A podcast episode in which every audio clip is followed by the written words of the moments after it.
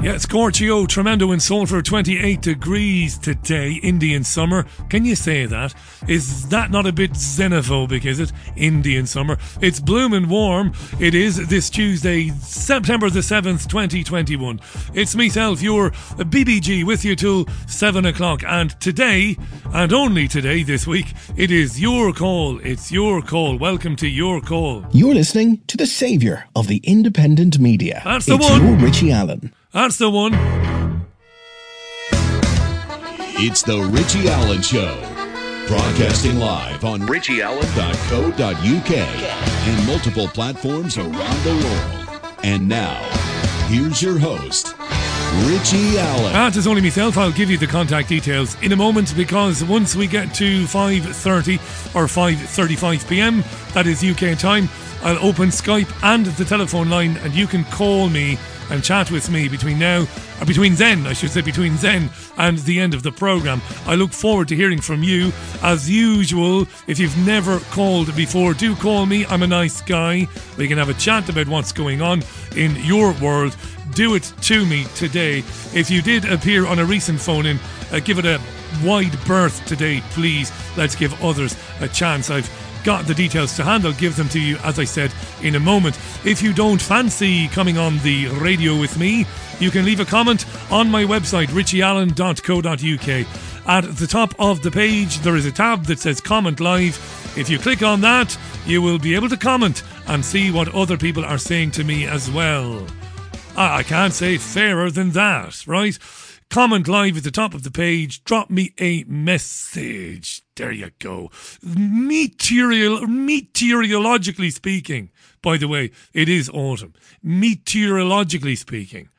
Don't be giving me any of this equinox bollocks now, Carl Cunningham, on the website and others. It's, uh, yeah, it is autumn. It's autumn. It's an Indian summer, is what it is. Would you like to call me? Would you? Well, you'll need the contact details, won't you? You'll need them. Here they are then. If you want to call me, listen to this. It's your call on the Richie Allen Show tonight. Skype chat with Richie or call 0161 818 2018. If you're calling from overseas, it's plus 44 161 818 2018. Now, those details are on the Facebook page for the programme, which isn't run by me. They're also on richieallen.co.uk. In case you missed it, I'll play that sting a little bit later on. But it's 0161 818 2018 if calling from inside the UK. But the best way to reach me, because it shouldn't cost you too much, is on Skype. The the Skype handle for the program is chat with Richie. That's all one word, chat with Richie. We've never had a dull phone in. I'm not, not expecting today's to be any different. It'll be busy. Before I go any further, I'd like to say hi to Lakey Skouras, who might not be listening. Now, you'll know Lakey if you've listened to this program long enough. He's the father of Spiro Skouras, the, the, the journalist. And Lakey called into the program a couple of times, was very interesting. He's a US Army veteran, but, but, but much more besides, and a lovely gentleman. And he's been a bit under the weather of late, but he's doing quite a good deal better now than than he was. And I'm delighted to hear that. So if you are listening, Lakey, this program, pal, is uh, for you. Hope all is uh, well with you. Now, let's uh, have a look at what's making the headlines today in Blighty and beyond. In Blighty and beyond. Now, now, now, now, guess who was back in Parliament today. You'll never guess who was back in Westminster today. It was only Matt Wancock. Matt Hancock. Did I say Matt Wancock? I said I wouldn't say that. But it's like Tourette's with me. Yes, the Minister for Wandering Hands. Yes, the Secretary for shagging some other bloke's missus. There should be a department. There should be a ministry so there should, in Whitehall, the secretary for shagging some other bloke's missus. He was back today in Westminster, shameless. Shameless. Last time he was seen on his feet in the Commons, his hands were groping some tart's arse. For those on the opposition benches, his reappearance today was like all of their birthdays had come together on the same day. Feast your ears. Matt Hancock. Thank you very much, Mr. Speaker. The reform of social care has been ducked for decades because successive governments, successive governments have put it in the too difficult box. So, can I congratulate the Prime Minister for delivering on our commitments and his commitment? And can I ask him to ensure that, as well as the money, we integrate properly the NHS with social care so that people can get the dignity that they deserve? Yeah, yeah. What about the dignity of your wife? Uh, th- thank you very much. Um, uh, uh, I want to thank my, my right honourable friend. Uh, Johnson went on to give him some credit for his part in the jab rollout and the social care reforms that are to come. They were waving handkerchiefs at him, blowing raspberries at him, and all of that. Uh, and then someone shouted something. I can't figure out who said this. Now go away or I shall taunt you a second time. Sounds like Jeremy Corbyn, but I can't be sure. Hard to take that. So, people under 30, by the way, they were talking today about social care reforms and they've introduced a new tax. New taxes. What, what are the only certainties in life? Death and taxes. Yes, that's the old cliche. There will be a new tax imposed on people next year. And it'll be to pay for social care, but it won't be. They're a bunch of liars. It won't be to pay for social care.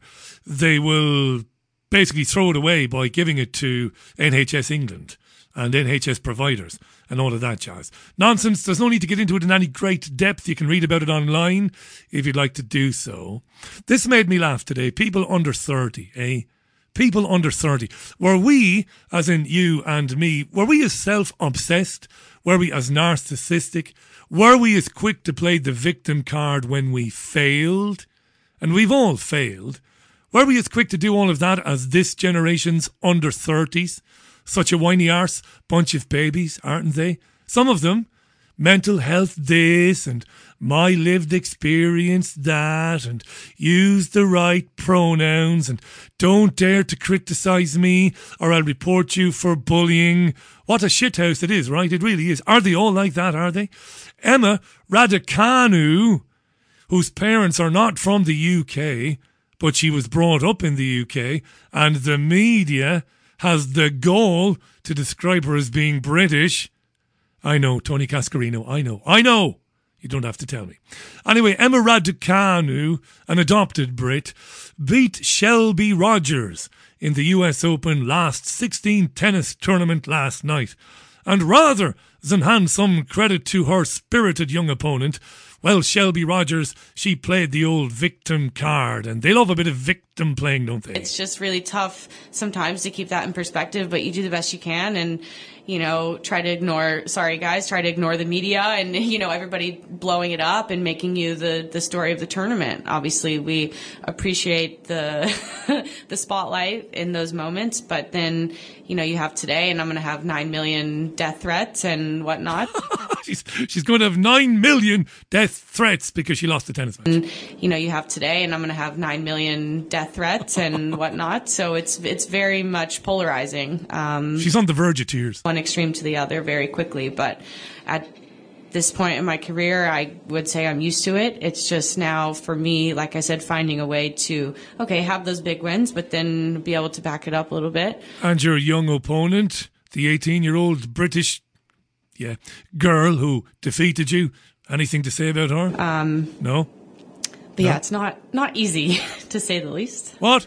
Yeah, I kind of wish social media didn't exist, but here we are. it's a big part of marketing now. We get contracts, we have to post certain things. Um, I don't know. You could probably go to my profile right now. I'm a, probably what a fat pig, and you know, uh, words that I can't say right now. But I mean, it is what it is. You try not to take it to heart, and it's the unfortunate side of you know any sports and what we do. But I'm also very grateful to have had that opportunity on Ashe. Not everybody has even had a chance to play there, and I played there three times this week. So yes, and your young opponent this week. So it's just trying to keep it in perspective. And obviously, I'm not thrilled with the way my run here ended. I'm I have so so many positives to take from this week, but I also want more, and I want to. Yeah, young Emma try to challenge myself to keep pushing and to do better and to, you know, go a little bit farther next time. give over.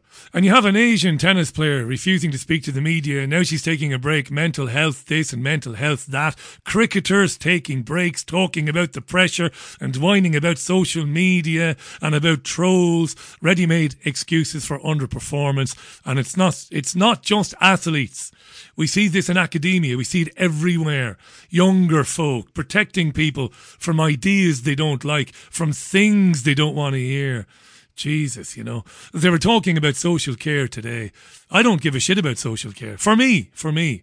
I do for those who need it now. If I leave, leave, leave. If I live long enough, if I leave, if I live long enough, I'll be, I will be cared for by this generation of snowflakes. No thanks. Good luck if you're in your 90s and you're incontinent and one of these crybabies is assigned to look after you, eh?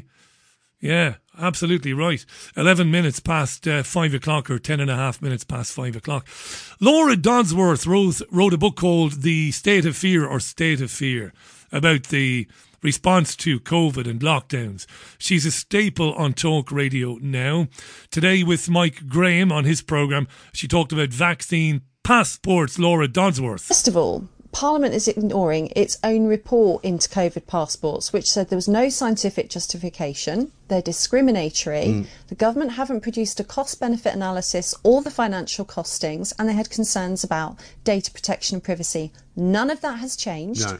And yet, Nadhim Zahawi has said there are plans to bring in COVID passports this month. Yes. The BBC reported on it as well.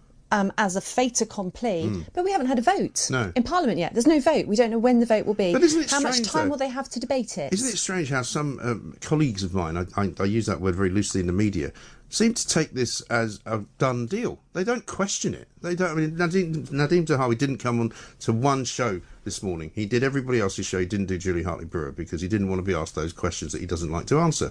Because in the end, everywhere else he goes, they just go, "So, um, when are we going to have the vaccine passports then, and how helpful will that be?" Those are the kind of dopey questions he gets asked by people who don't seem to have a clue what journalism actually is. Mm, well, the problem is he's been caught out, Mm. hasn't he? Because he did put on the record back in February that Yeah. there were no plans for Yes. vaccine passports. Right. And yet we know at the time that the government had awarded eight contracts, it was reported in the Daily Mail, to develop Mm. vaccine passports. Yeah. So there's. I mean, I don't say this lightly. It's beyond a lack of transparency. Yes. They've lied. Yes. About their plans. Wow, she took a long time to get there, didn't she? They lied. Yes, they lied. They exist to lie and do nothing else. Of course they lied. What are you going to do about it now? Laura Dodsworth and Mike Graham and your pals at Talk Radio, what do you plan to do about it? Nothing is the answer, of course. Not enough folks wearing masks in Parliament today. Says who? Says the inveterate, sleazy jellyfish that is James O'Brien on LBC. He wasn't happy about the fact that lots of MPs were not wearing face masks in Parliament, and neither were his very obedient listeners, James O'Brien and co. it can't just be what you describe a sort of failure of social responsibility. They must somehow believe that they know better with regard to masks than the majority of the scientists do, or they they know, or that that they must somehow not believe in the precautionary principle. They would argue, and possibly I'm being a bit glib, but they believe better sorry than safe, whereas we believe better safe than sorry. I don't get that. It's not just about caring for others, is it? I mean, you know, that these. Well, I think it's about perhaps about painting an argument that look, things are returning to normal, and I think the vast majority of us with a brain cell would say, look, we need to err on the side of caution here, and whether or not someone's going to stand there in in London and tell me that everything is returning to normal, I for one am going to do everything extra that I can do to m- try and ensure we don't end up in another lockdown and we don't end up But with that, that, this is the deaths. this is the bit, and it may be you know probably the pandemic will be over, and I still won't have solved this. But you do these things, the precautions that you take, the, the what you could call the lower level precautions. They're the, the better you observe the lower level precautions, the more likely you are to avoid the higher level precautions. So your mask wearer is a much more effective enemy of a lockdown than your anti-mask character, right? yeah. Is that not what? Yeah. Is that not Yeah. just true, or is this? Are we both missing something blindingly obvious that, that, that cleverer people than you and me can see. Yes, you're missing something blindingly obvious. Wearing a mask to prevent the spread of your spittle is akin to erecting a chain link fence over your camper bed in the Amazon rainforest to keep out the mozzies. You daft prick. Obviously, masks don't stop the spread of aerosols coming from your big gob. If that's the right way to put it, maybe I shouldn't use the terminology. Aerosol. It's a scientific fact. You can't, using these cloth masks, prevent anything from escaping from your gob. Well, a little bit of mucus, maybe, but not the finer particles. It might be, well, it might be viral or loaded with viral things. They know this, and yet they persist with this bollocks. I just coming back to my original point. I just Yeah. think it's it's a, it's a failure to to understand what social responsibility is all about in so many different things, and Yeah. the discussions that we've been having about uh, care homes and what we should pay. These are not arguments. We come into this world with nothing. And we, we generate our own income the best as we possibly can. Right, so we come into the world with nothing, we make some money, then he tells a whopper of a lie. And James O'Brien, and to be fair to O'Brien, most television and radio presenters, they tell the same lie the caller, well, says next. and, and we make our contributions and we do what we can to help each other out. Bullshit. That's absolute bullshit. The great majority of us will help out those that we love and those that we know. And I think the great majority of us are fundamentally decent. That if you did happen to come across a stranger who was in need of some help, you would give them help. But largely, and this is perfectly understand- understandable, this is part of the human condition, largely we don't give a rat's arse about those we don't know. We don't. You'll hear it all the time. You'll be out and about. Oh, some chap, yeah, in Morrison's Avenue, yeah, some chap got knocked down by a car just in front of his wife and he's dead. And you'll go, did he? Jesus, terrible. You couldn't give a shit, really.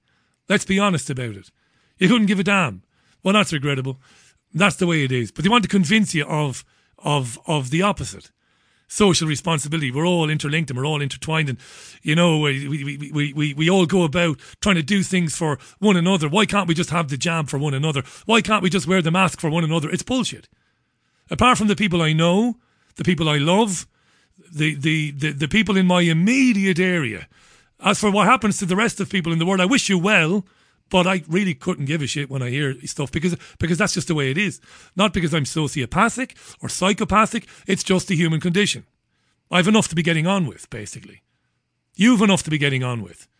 This is absolute crap. This. And if it's going to cost me 10% of my estate, well, so be it. And if it's going to cost 10% of your estate, But yeah, so be okay. it. I know You you're right. I shouldn't. got to do these I, no, You know, I, it- I shouldn't have steered you back from, from, from broadening it out because you're essentially describing about a wo- What woke bollocks? And don't misunderstand me, by the way. Listen back to what I said carefully, word for word. I'm not indifferent to the plight of people and the suffering of people. Of course, I'm not. But we hear things about people suffering, the problems they have, and we, we, we think that's not good, and we just go on about our own business. It's what we do, it's what human beings do.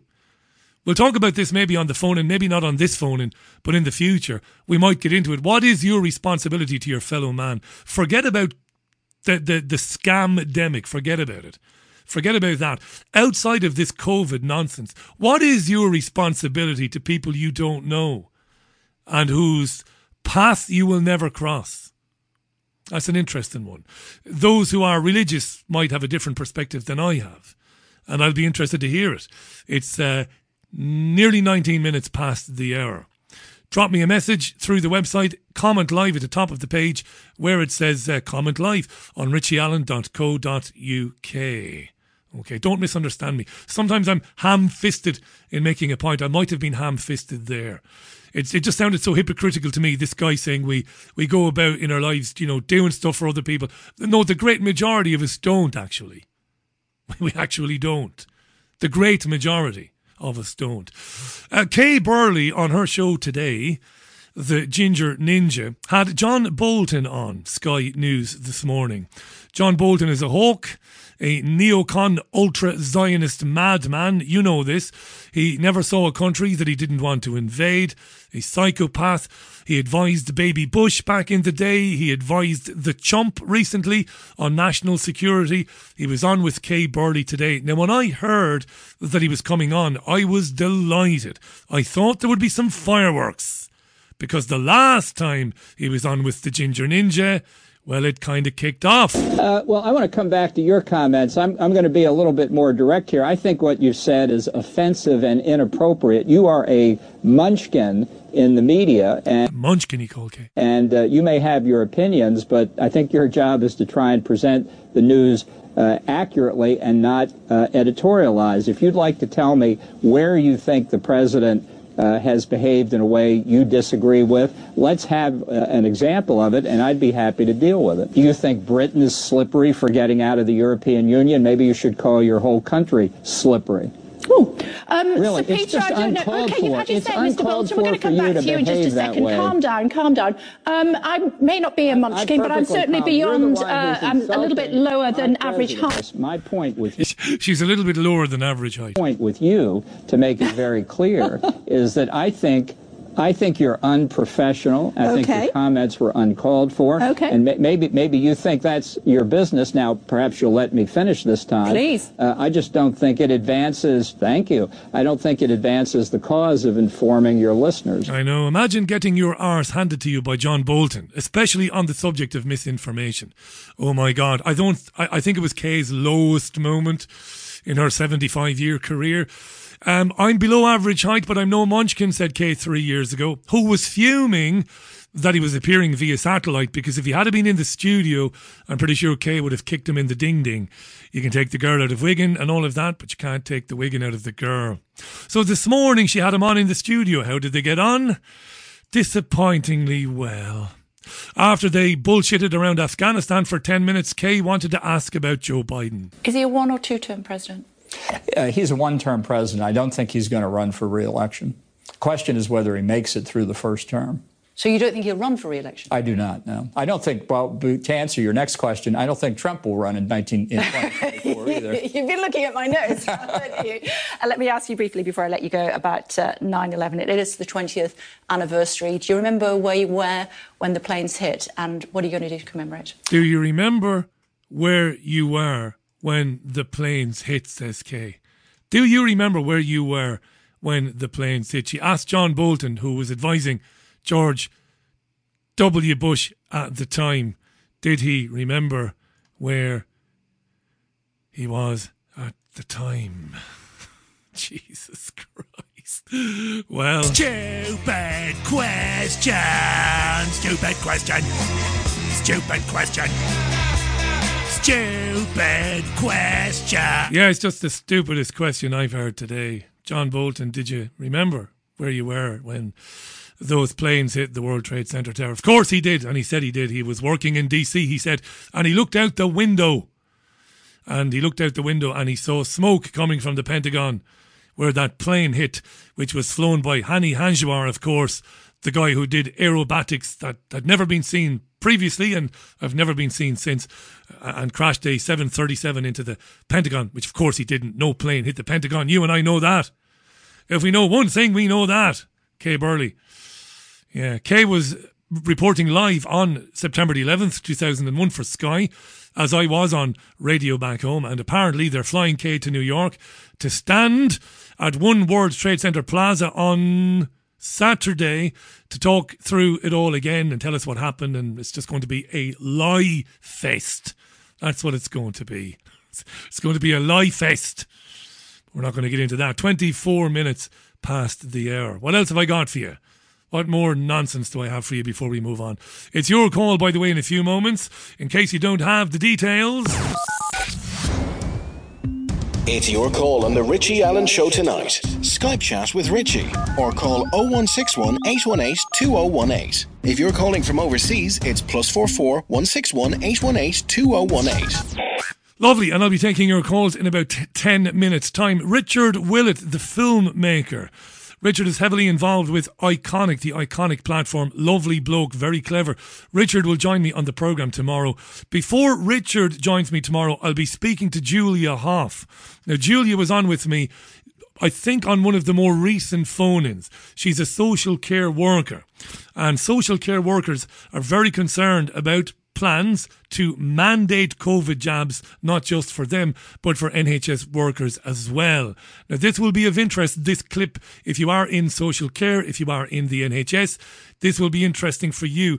Tory backbencher Mark Harper, who chairs the COVID recovery group, I think, or, or he's a member of the COVID recovery group. He had this question for Prime Minister Boris Johnson today about, well, the mandating of jabs for healthcare and NHS workers. Uh, Mr. Speaker, the Prime Minister was absolutely right to focus on the importance of the social care workforce. Unfortunately, um, the government's own estimate is that due to our uh, compulsory vaccination measures, 40,000 people in that care home workforce will leave the sector uh, by November of this year. In his plan, are there urgent measures that the government's going to take to ensure we can replace those missing care workers, to ensure we deliver high quality care, as I think everyone in this House wants to see? So, so Harper is basically saying because you have mandated jobs for social care workers, we're going to lose many of them. What, what is your plan? Uh, my right honourable makes a very uh, important point about compulsory uh, vaccination. What, what I believe it's the right thing, uh, and uh, we're, we're, making sure that we encourage more people to join the social care workforce in the ways that I've, I, have described uh, today with the, with, the, 500 million pound investment, with the, with the training places. But I think what we also have to understand is that many of those social care workers are, are leaving to join the NHS, where currently vaccination is not uh, compulsory, and there are almost 10% of NHS uh, frontline workers who are not uh, vaccinated. And I think that that is something on which we need to, to reflect, and that's why it's right that we're having a, uh, a consultation on the way forward for the NHS. Well, I don't, I, Mr. Speaker, speaking for myself, I don't think it right that almost one in ten of, of NHS workers should be, uh, frontline NHS workers, should be currently unvaccinated against COVID. He doesn't think it's right that one in ten NHS workers have yet to be vaccinated. This one, of course, is going to run and run and run. Dr. Ros Jones is a retired paediatrician. These days, she's a member of the Health Advisory Recovery Team. She was speaking to Talk Radio last night, and she suggested to the presenter, a guy called Kevin O'Sullivan, that it's a contravention of international law by this government to roll out the jabs for 12 to 15 year olds, healthy 12 to 15 year olds, especially when the JCVI refuses to endorse it. Listen to Ros Jones speaking on Talk Radio. Uh, it is absolutely staggering. I mean, uh, the, there are various points. The first point is that the government are clearly planning to override the advice from the JCVI. Now, that committee, the Joint Committee of Vaccination, they have it's been in place for 30 years. They are a statutory body. They have the responsibility to look at safety. And they have done a, you know, done a very thorough job. They've been in contact with pediatric cardiologists, heart specialists in the States to look at the number of children there where the 12 to 15 year olds are being vaccinated who are actually being affected by myocarditis. And on the basis of that and all the other evidence they've put together, they feel that the vaccination, you know, the balance of risk is not there. And so the government, they were rushing to have it all ready and saying, oh, well, of course, there's no decision, but, you know, we want to be ready to hit the ground running, says Sajid Javid. Well, then, of course, they feel a bit silly when the the green light wasn't given. So now they're giving it to the CMOs. Now, they're not they're not a statutory body, and it's a very severe precedent, I think, to take this away from the group who've always done this and who contain pediatric professors, you know, experts in this field. So that's the first thing. Then the idea that they would do it possibly using so called Gillick competence is even more bizarre because what we're saying is that a 12 year old can work out the long term implications of this because that's what Gillick competence. You have to be deemed to understand the full implications of what decision you're making. Well, given that the medical profession aren't in agreement, how on earth can a 12 year old decide this? Yeah. And also, the 12 year old can't look at the long term implications because we have no long term data. So it cannot be legal to do this on Gillick competence. Ex- exactly. Uh, That's Ros Jones there. She's a former doctor, she's a retired paediatrician, saying clearly that it's unprecedented to go against the JCVI. It's outrageous. Effectively, she didn't use the term outrageous, but it is outrageous to then go to the chief medical officer and ask him to give his blessing to jabbing healthy 12 to 15 year olds. She said it's ridiculous to suggest that 12 to 15 year olds can determine whether or not the jab is right for them and that it is, it is, um, it is healthy for them to do so, that it is beneficial for them to do so. And she goes on to talk about then the international treaties that say it is wrong to push these jabs on youngsters. Um, yes, and I mean, you point out that the JCVI have allowed, and the original legislation anyway allowed, for children with specific health conditions that render them at high risk from COVID, they can receive the vaccine. So we're talking about giving it to children where definitely there isn't a balance, for benefit. Absolutely not. So that is actually incontrovertible, a contravention of international law. Too, we are signed up to, you, you know, um, Nuremberg Code, Helsinki Agreement, all of these international treaties, UNESCO. Uh, which specify that you cannot do research on children unless it's for their benefit. And these vaccines, whether we like it or not, are still in phase three trials. And you mentioned, you quoted Matt Hancock. Very good. She might want to take a little mirror on a stick and check under her car before driving off. From now on, Dr. Ros Jones, there, retired paediatrician. And maybe I shouldn't say things like that, but um, she's that's that's a truth bomb and a half right there. It's against international law, no benefit whatsoever for the children. These things are still in trial. They're experimental. Gene therapies, they are not vaccines. And she's right, Dr. Ros Jones speaking yesterday to uh, Talk Radio's Kevin O'Sullivan. This is your Richie Allen radio show. I, in about five minutes' time, will open the Skype and the telephone line, and I'll be taking your calls. And I will ask you, and I'm asking you now, uh, to be as succinct and to be as uh, clear as you can be to enable me to take as many calls as I possibly can. Hi to Alan. How you doing, Alan? Hi to uh, Alan Tracy. Hi to Craig, who says 40,000 staff cannot be replaced in a mere few months.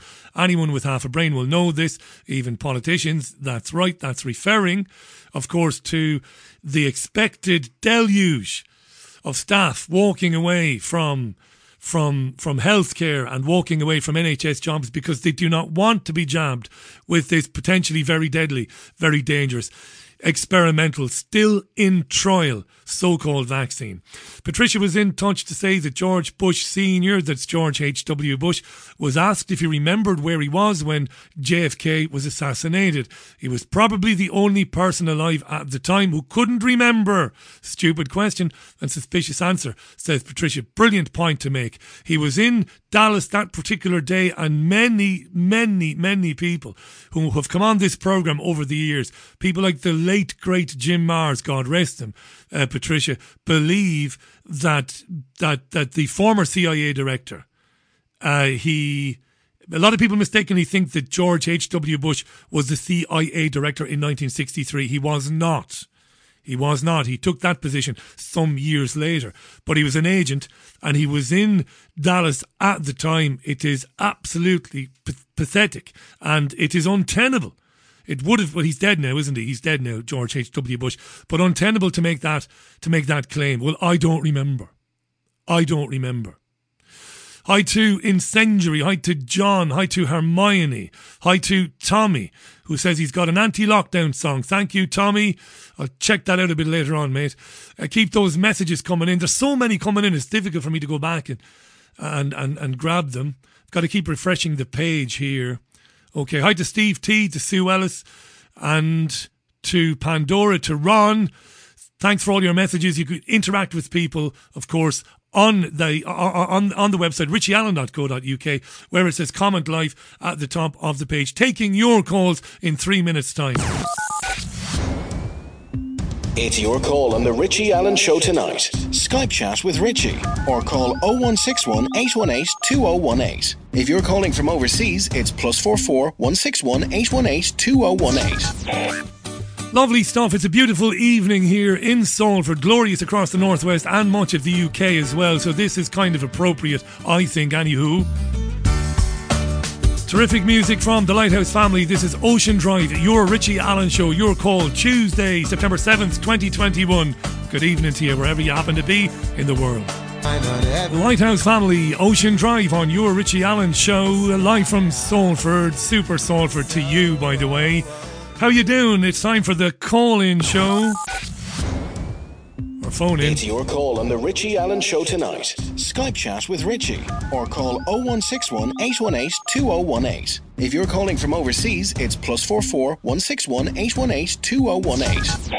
Right, the details are on the website richieallen.co.uk. You can also find them on Facebook. That's right. To the phones then. Caller, welcome to the programme. You're first up. Who am I speaking with? Oh, hi. C- can you hear me okay? Loud and clear. How are you? Who am I speaking with?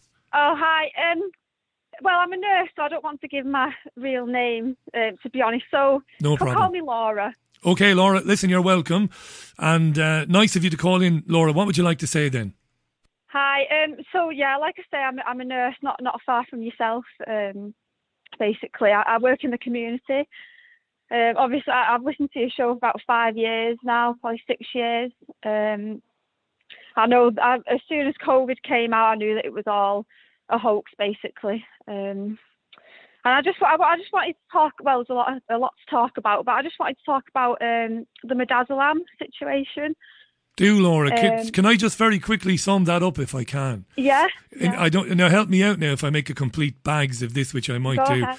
Um, a journalist called Jacqui Deevoy, who's a friend of mine, has been on the program and she's been on other Yeah. programs talking about concerns that a lot of people have that their relatives died in hospital, but they, they, they didn't die naturally, that they were helped on their way by the use of a medicine known as mida- midazolam and, and other uh, and painkillers. Midazolam is a relaxant and there is growing concern, and there's a lot of evidence, anecdotal some of it, but other evidence is a bit more than anecdotal, that um, people are being coerced into accepting do not resuscitate notices when they don't need them, and care is being withdrawn from people who could otherwise be nursed back to health and could go on to lead, um, you know, uh, could, could could could basically go, go back home and leave hospital, but that they're being given this drug which they shouldn't be given.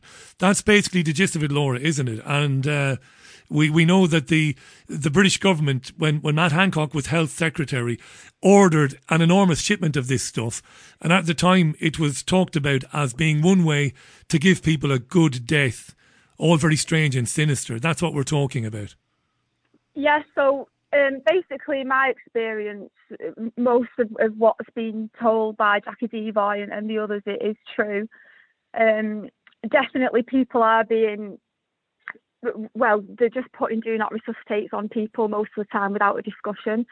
Um, a lot of families have been unhappy about that, but it's taken out of the the hands of, of two health professionals agree that people need to be um, have have a do not resuscitate on them.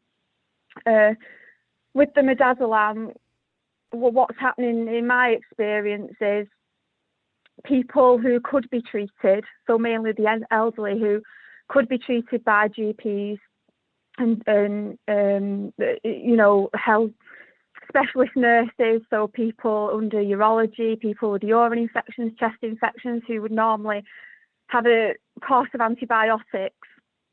Again, sorry, my mind's racing. on. No, take your Um, time, Laura. Take your time. This is important. You've got plenty of time now. This is a very big story. And uh, I, mu- I must mention that Jacqui Deevoy, who's a very well respected Fleet Street journalist, has been turned down by 28 different editors. Yeah. They've turned down this story, all of this evidence that this is going on. No, take your time, Laura. Go ahead. So normally these people would be treated with a course of antibiotics. Um, just just a simple GP visit or like I say a specialist nurse would prescribe the antibiotics. A couple of weeks later they get past it and a lot of people will go back to the previous baseline, go out, do their own shopping, independent. Instead of that happening, obviously people aren't being seen by GPs, especially the elderly, they're being completely abandoned by the NHS. So, especially in the care homes, if people are becoming unwell with something that's easily treatable, um, even such as heart failure, a lot of people are managing medication. Sometimes it's just a case of adjusting the medication, adjusting the diuretic medication that they're on, taking them off the medication.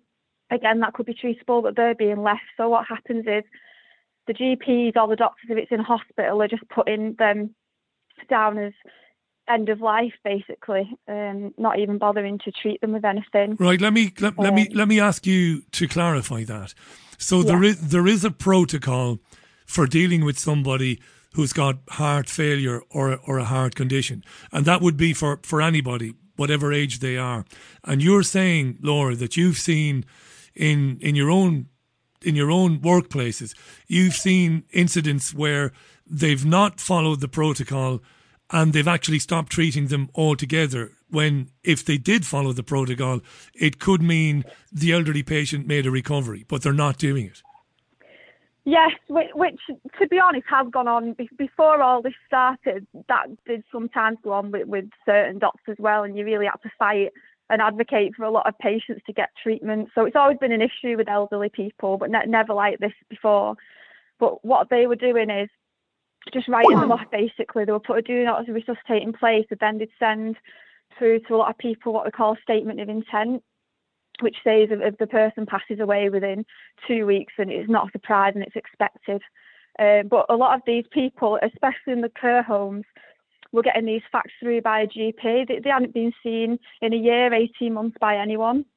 Now, normally before all this, they would try whatever treatment, whether it's antibiotics or a review of the medication. Instead of doing that, they were just faxing through uh, these statement of intents and putting them on the what, what we call in our area the individualised package of care, which is basically Liverpool Care Pathway rebranded. Individualized package of care, which is another Yeah. way of saying end of life treatment. And, and you're saying that Yeah. GPs are submitting this information without having seen the patient for as long as Yeah. a year or a year and a half or more. Yeah, which would normally they would have to be seen within a couple of weeks to be able to put this packet these packages in place, but they you know these people aren't being seen by anybody. Um, How can they do that? How can they do that in good conscience, not seeing the patient? As you said, they've they've got to see them for a couple of weeks before introducing the end of life care Yeah. plan, basically. But they're doing this remotely, having not seen the person for a long time. And, and Laura, you're Yeah. absolutely sure because you know. If, if you were on another radio station now, they'd be jumping all over you and demanding proof and they'd be shouting at you. I don't do that. I don't treat people like that. But are you absolutely convinced that this is going on? Yeah, th- this is going on, um, and I know it's hard. I, obviously, I don't want to identify myself. No, I mean, I don't. Don't do that. Send you things personally through email. Um, Don't know, even do that. Don't you- even do that because it's not secure. We could figure out Mm. another way to do it. But if your identity being revealed is going to have serious implications for you, don't send anything over email. And look, you're not the first person to get in touch with me since Jackie was on. I've had a couple of people who work in hospitals who've said that they that she was right and, and that the, the the bereaved families were right. They've seen this as well. And introducing this drug midazolam, which which So is just- yeah.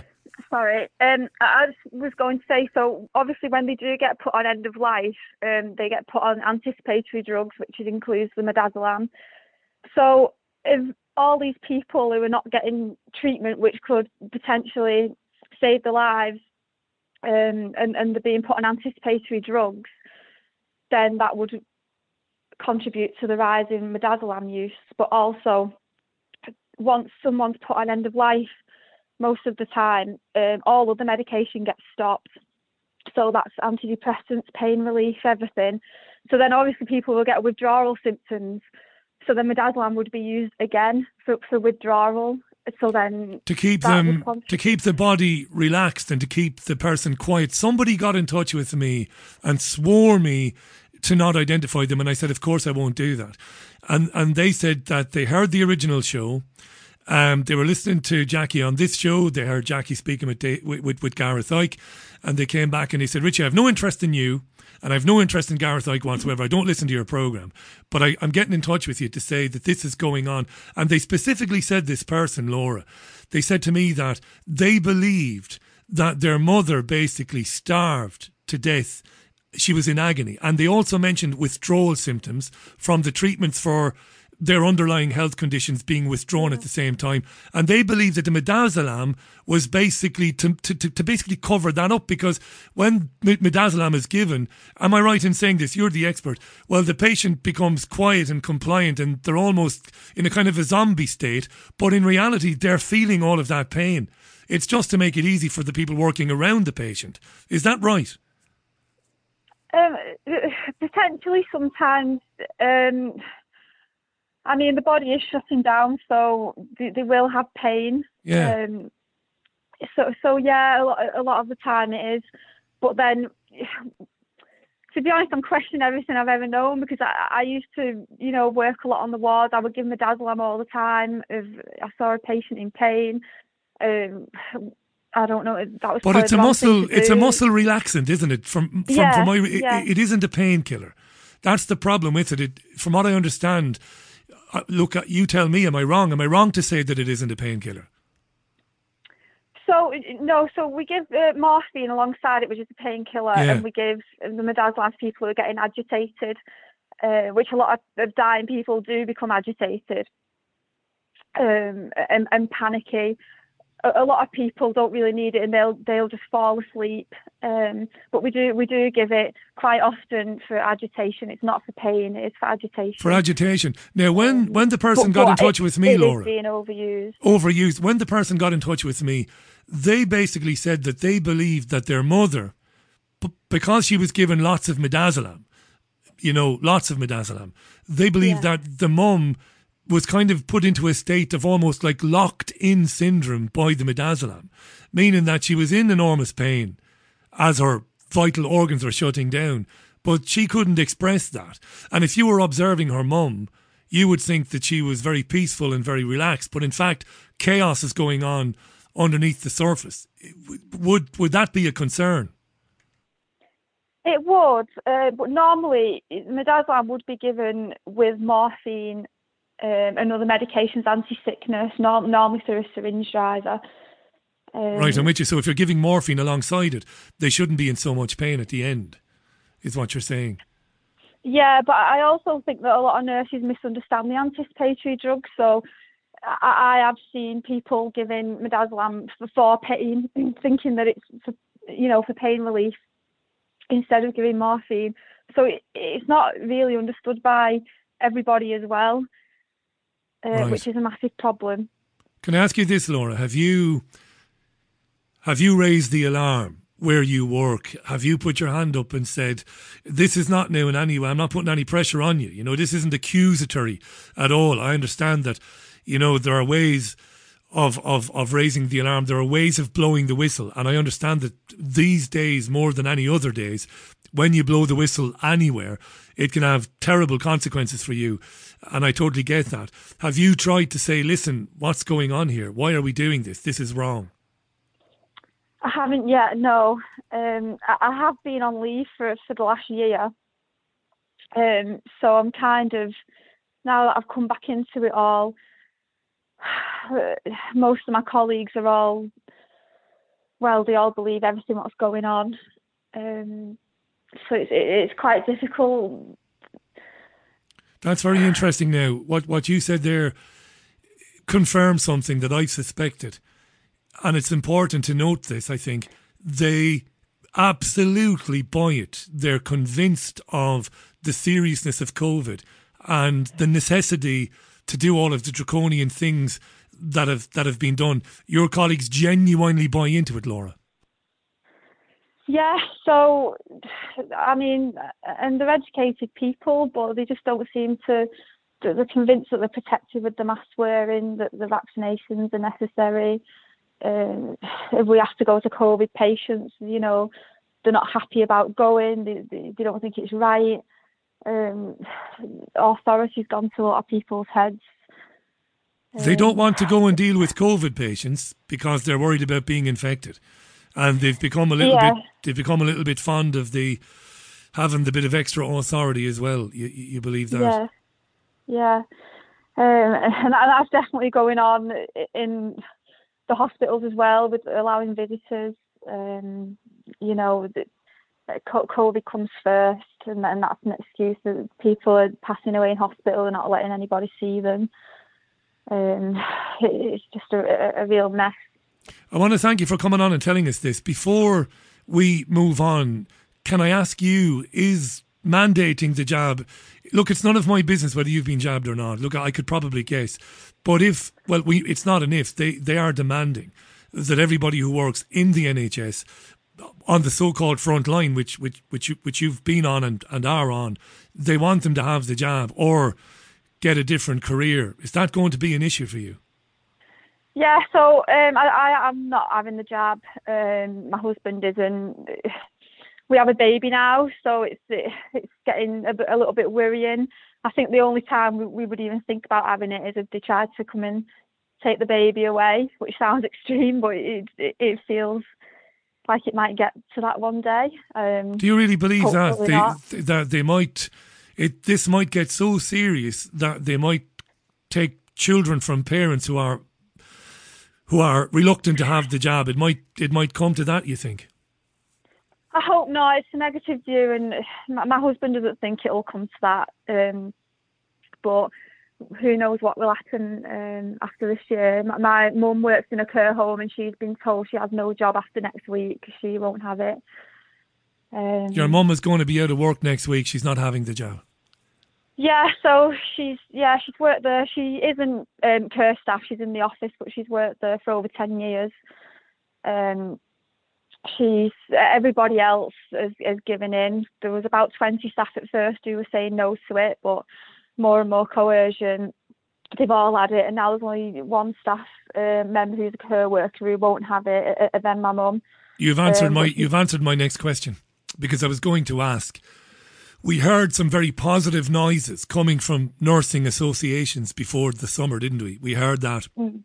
that many many nurses were, were were reluctant to have it. They didn't want to have it. But you think that they've worked hard on many of those nurses, and now the majority seemingly are happy to have the jab, or not happy, but but have been coerced into doing it, and just to get on and to continue their careers, you think they're going to have it, Laura? I think a lot of people probably will. They're, they're scared. They've got mortgages. It's a difficult time to apply for the jobs because a lot of even if you go into the private sector, a lot of saying that they want you to be jabbed, so it's a difficult time. But a- lot aren't happy about it, but people will will, do it to get by. And Mortgages, Laura, mortgages, childcare. You know, Yeah, chil- child, exactly. child education. You've got a young child. I think we could hear the child in the background a few moments ago. Yeah. I, do, I don't know this to be true, but I, I have obviously had friends who've had children. It's very expensive. You know, these are things people have to consider, and people need to be understanding. You know, there will be people who understand some of the things we understand, but they will get the jab anyway because they have mouths to feed, they have clothes to put on children's backs, they have mortgages to pay.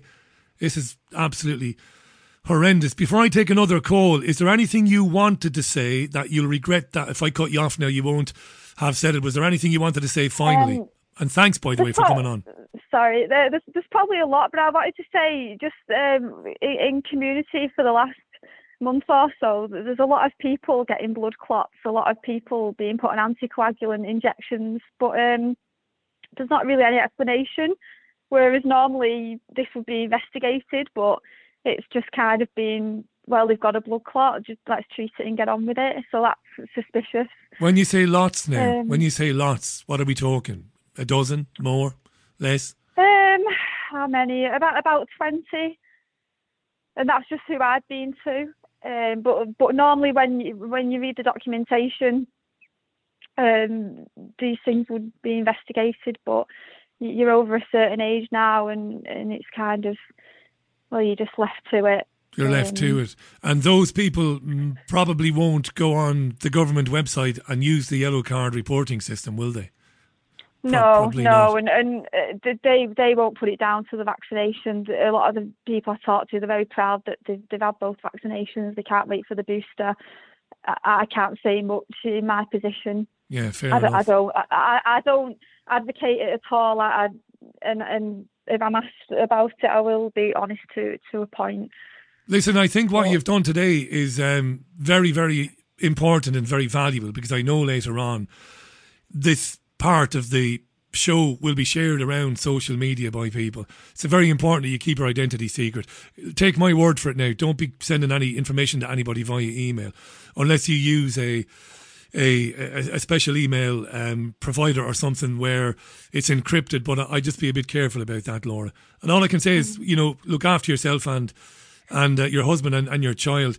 You can send me a hello message if you want, uh, without sending me any info.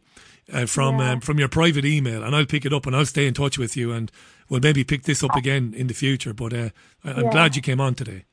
I'm sorry that I haven't been able to articulate everything very well. It, it was just the last minute. My husband sent me that, you was doing the side, the, the ringing. So I, I, you know, normally I would have prepared so I could kind of I wouldn't dare. articulate everything better. I wouldn't dare patronise you, Laura. You couldn't have been any more articulate in saying what you said. Listen back later on. You've been brilliantly articulate. We understand it, and you know you've endorsed what Jacqui Deevoy has said. You're you're no companion or friend or colleague of Jacqui Deevoy's. You're a nurse.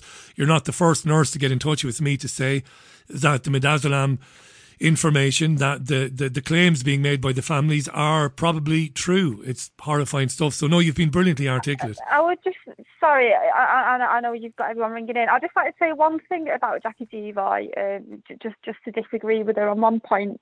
Um, is when she has said about nurses ringing families and saying, uh, you know, they're going to pass away, and, she says that we wouldn't know that. Um, in a lot of the in a lot of a lot of the time with experience, you you would know that a patient is in the last hours. That there are the breathing changes, the colouring changes. You know, the feet, the, the legs might become muscle. You, you do, you do get to know signs. That I've worked in healthcare for about 17 years, 15 years now, and you you do um, kind of get an idea. Not all the time. But I know Jacqui Deevoy said, you know, nurses wouldn't know that to ring you and say that they haven't got long left. But You do know. nurses, not all the time, but in a, in a, a if someone has been on the end of life pathway for a few days, then you do get to know the signs. You know, they, they do change. So I would just like to to make that point.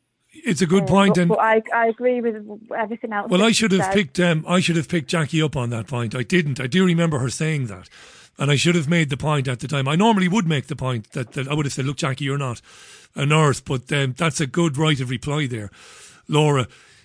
I'm, I'm going to try and do it now because so many calls have come in. I'm going to lose the number. I'm going to try and make a very quick um, um, note of of, um, of your number while I'm chatting with you there, uh, because uh, I'd, I'd like to, to stay in touch with you. I'm doing it now as I speak to you. Th- This is multitasking now. You think as a nurse you're good at multitasking? You want to be a radio producer, Laura? I'm telling you, we we- we've got it going on. Right, I've made a note of your number. I think have I? Yes, I have indeed. Look, thanks for coming on and sharing that with us, Laura. And I'll be in touch with Yeah, you. thanks. Thank you for everything you do. Not at all. I don't do anything. Thanks, Laura. Thanks very much. Um, I, I don't do anything, and that's not modesty. It's a platform, and uh, the platform is important, isn't it? Because where else is Laura going to go? You know, she's not going to go on national or, or local radio to talk about this stuff because they won't have her on. Uh, before we take our next call, It's your call on the Richie Allen Show tonight. Skype chat with Richie or call 0161 818 2018. If you're calling from overseas, it's plus 44 161 818 2018. Now, I always ask people to be succinct and to be to the point. I know, I know that um, we gave Laura a good 20 minutes there, but that was hugely important. But I'm going to ask you now to be as brief as you can because there's a huge backlog of calls. Uh, now, Adam, welcome to the programme. How are you? I'm not bad, mate. How are you? I'm very well, thanks. It's been a long time. We have spoken before, but a long time ago, I do I believe. that, Richie. I don't remember that. Have we not? no. Have, oh, well, there you are. No, I, do you know what, Adam? I, the name, you, I'm not going to give your surname, but it seems very familiar to me. I'm wrong. So, even better, it's the first time we've spoken. You're welcome to the programme. What would you like to say, Adam? Oh dear, where do we start, Richie? When my dad was alive, and my dad had a really interesting life. He was 53 when he had me, Was he? and he served in uh, uh, South Africa. He served. He went to India. Um, he uh, was a very good pianist, And he was very, very unlucky as well. How was he unlucky? He was unlucky because he was the closest person to major success but didn't make it. But he travelled all over the world with, presumably with the, the armed forces. I think you've said that he was a. He couldn't fly because he was colourblind. He always said that he was useless. But uh, in this, in in the seventies, he was uh, he was in London and he was making lots of songs and big into music, good pianist, and he uh, he actually, and this is no word of a lie, Richie, had a song accepted by Elvis Presley. He had a song accepted by the king of rock and roll, Adam. He he this is yeah. an interesting and it was turn now. It was called Johnny Was a Soldier. And um, uh, there was another time when he was in London, and uh, I think it was Bernard Brown, who was the manager of Apple. I could be wrong, but. And he was travelling down in the lift with Bernard Brown, and he says, You've cracked it now, Ken. The Beatles have got one of your songs. I mean, Dad never heard another thing. You're kidding me. So everybody always laughs when I when I mention this. Well, I'm not- a lot of people, of course. I'm don't- laughing at all. Tell me, did no, El- did, true. did fact, Elvis? I can send you one of his songs that nearly made it, but was uh, out at the very same time that Elton John had Daniel out. Did your did Elvis record the song your dad gave him? No, or- no, he died. Uh, it- it- shortly after the song was accepted, the guy that accepted it was on Savile Row in London. His name was Paul Rich, and he says, "I'll get this in Elvis Presley's library." And shortly after, uh, the King joined the Lord. No way. And what sort of impact did this have on your father? Well, my dad, my dad was very disappointed, but he was pragmatic. And what my dad used to say to me when he was alive is, Adam, we're run by criminals. And did he did he expand on that? Because he's I mean, he was a Labour man all his life. I mean, he was a, a traditional uh, left. Uh, he, he, he was a traditional uh, guy. I mean, he, he gave money to the miners during the strike. Uh, he uh, uh, used to entertain the kids and ask the kids to uh, think for themselves. Uh, when religious people would occasionally come to the door and invite them in, and he'd have uh, long conversations and, and say to them, "Look, think, think." I'm not going to mention what religious groups they were, but Yeah. my dad didn't like it when people were brainwashed. I could I could guess you're talking Mormons and Jehovah's Witnesses. Those are the ones that used to knock on our doors anyway.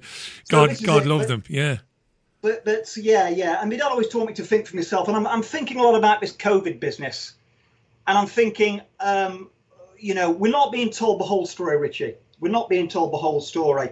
There's something more to it than this, and I, and when they say that they care about people, I think about the people in trailer parks in America, the people who've had their jobs shipped abroad, the people that are dying from alcoholism, in despair, the people that have got no rights. And I think about all this. I think about the people with cancer and heart disease. You know, a- a- and, you know, I feel desperately sorry for anybody who's lost their life through COVID. Of course I do. Uh, a death is a tragedy. I wouldn't be as insensitive enough to say that. But, you know, but the money that's being spent, how many people are going to die as a result? And, and what? How many people die because of America's privatized health system, Richie? Well, you couldn't you couldn't put a number to that, Adam. You're absolutely right. Look, you mentioned trailer parks. There are people living under bridges in New York and in Los Angeles, tent cities. Uh, many of these people have served their country. They've been in the military, and were were were, were left to fend for themselves when they came home, having been Yeah. exposed to God knows what, like what you know, horrors, unimaginable horrors. I hear sometimes from former uh, soldiers here in the UK, not not often, but sometimes, and they say, Richie, the things that we were exposed to, you know, and then you're more or less left to your own devices when you come back. Adam, what do you think is going on then?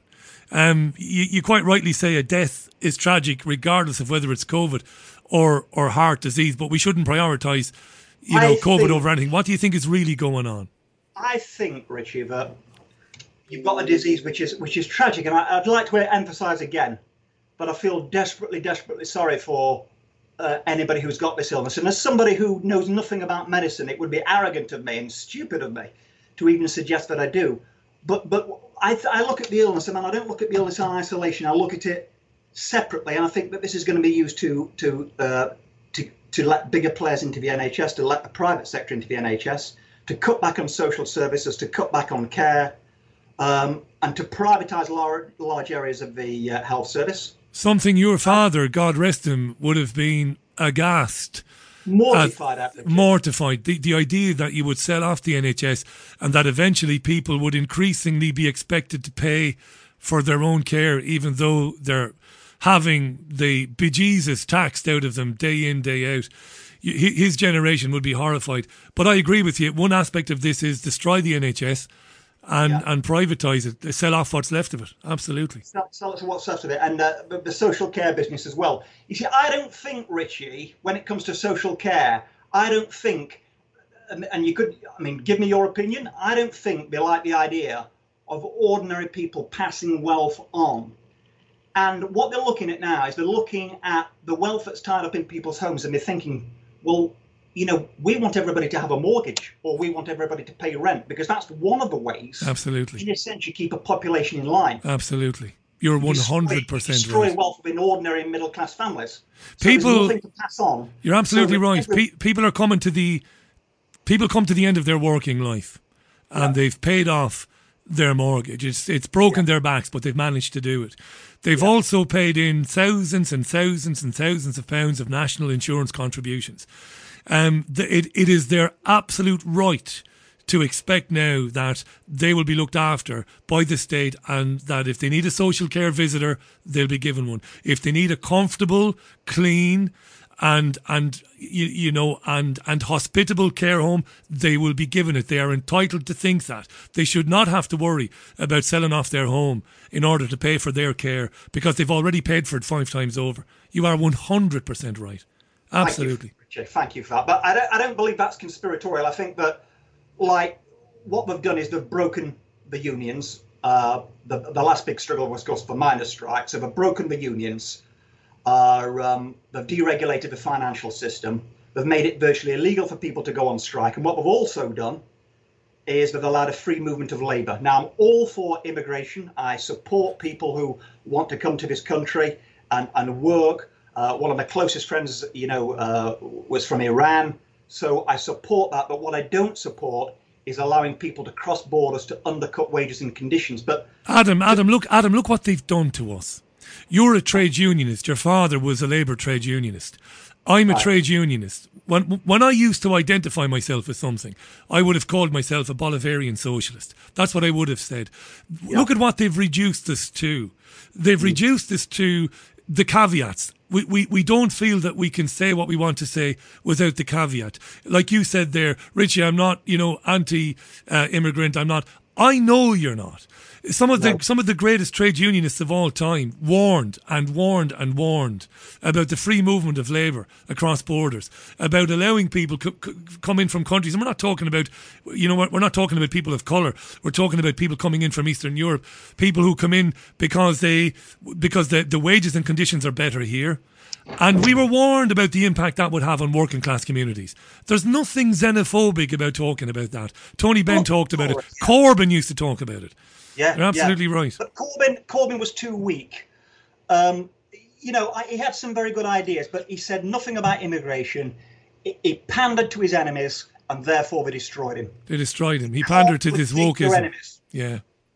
Adam, do me a favour just before I move on because we've been on 10 minutes now, my friend, and lots of calls are piling up. Can I just say this? And this is going to sound like virtue signalling, but it isn't. Can I just say this? Despite the fact that Elvis Presley passed away, your dad made it. He obviously made it. You said he came very close to making it, but he didn't. The fact that I'd like or- to send you a song. I'd like to send you one. Oh, the songs. do, do. We'll send it through. Send me a message through the website and I'll get in touch with you and you can send me the MP3. so The very fact, the very fact that RCA, Columbia, whoever it was, who, who Elvis's record company at the time, that Elvis was going to do it means your dad made it, Adam. Of course he made it. God rest him. What was his name before we move on? His name was Ken Humphreys. Ken Humphreys. Well, I'll, I'll, I'll have a beer, a cold beer, after this program, and I promise I'll raise a beer I to will Ken Humphreys. record. As I say, never made it, but uh, that that was it. He And did make it. He did. um, He did. The King of Rock and Roll was going to record one of his songs before he died. He, he did make it, Adam. It's been lovely meeting you, mate. Thanks for coming on the program to today. as well, Richie, and I'll, I'll get back to you and uh, keep flying the flag, won't you? I will indeed. Thanks, Adam. Lovely call, that Adam Humphreys, whose dad Ken travelled the world, the army, saw South Africa, saw a lot of places, uh, played the piano, could write songs, and uh, Elvis was going to sing one of his songs before Elvis popped his clogs. as we say here in Blighty. Popped his clogs. This is the Richie Allen Radio Show. Your call, 12 minutes past six. Back to the mobile phones. Caller, welcome to the programme. Who am I speaking with? Hello, Richie. It is. Who am I? Who am I talking to? Ah, you're talking to Mike from uh, very sunny North Shields, Tyne and Weir. How you doing, North Shields? Eh, Mike? It's warm and sunny everywhere, pal. It's glorious It today. is. Been a beautiful day. It's been a beautiful Uh, day. Richie, Welcome to the programme, mate. You've got the floor. What would you like to say? Thank you. Well, I've got, I've got a question for the listeners first, but I just want to go back to uh, Boris uh, talking about compulsory vaccinations, how many healthcare workers we're going to lose. Yeah. Uh, I've got I've got a sister out in Australia. She lives in Melbourne. She's been in healthcare now for about ten years, retrained for it. She's in her late fifties now, and she's basically been given a, a fortnight to get her jabs, uh, or she's fired. A fortnight. Get jabbed or get out. She's been told. That's right, after uh, nine years of devoted service. So they called her to the office. She had a meeting with them, took uh, some paperwork, you know, my human rights. Uh, there's no union involved out there at all. So uh, she went on her own and she put forward her concerns about the vax. And uh, they texted her back and said, if you've got any concerns about the vax, see your GP. See your GP, they said to her. She must be absolutely devastated, Mike. She's furious after nine years uh, of devoted to. I mean, she- it's a hard gig. She's in her late fifties now, uh, and I've said to her, you know, what are you going to do? Uh, she- there's plenty of other jobs about supermarket or something. I thought, my God, what a waste! What a waste of talent. Absolutely, Melbourne has really suffered uh, big style.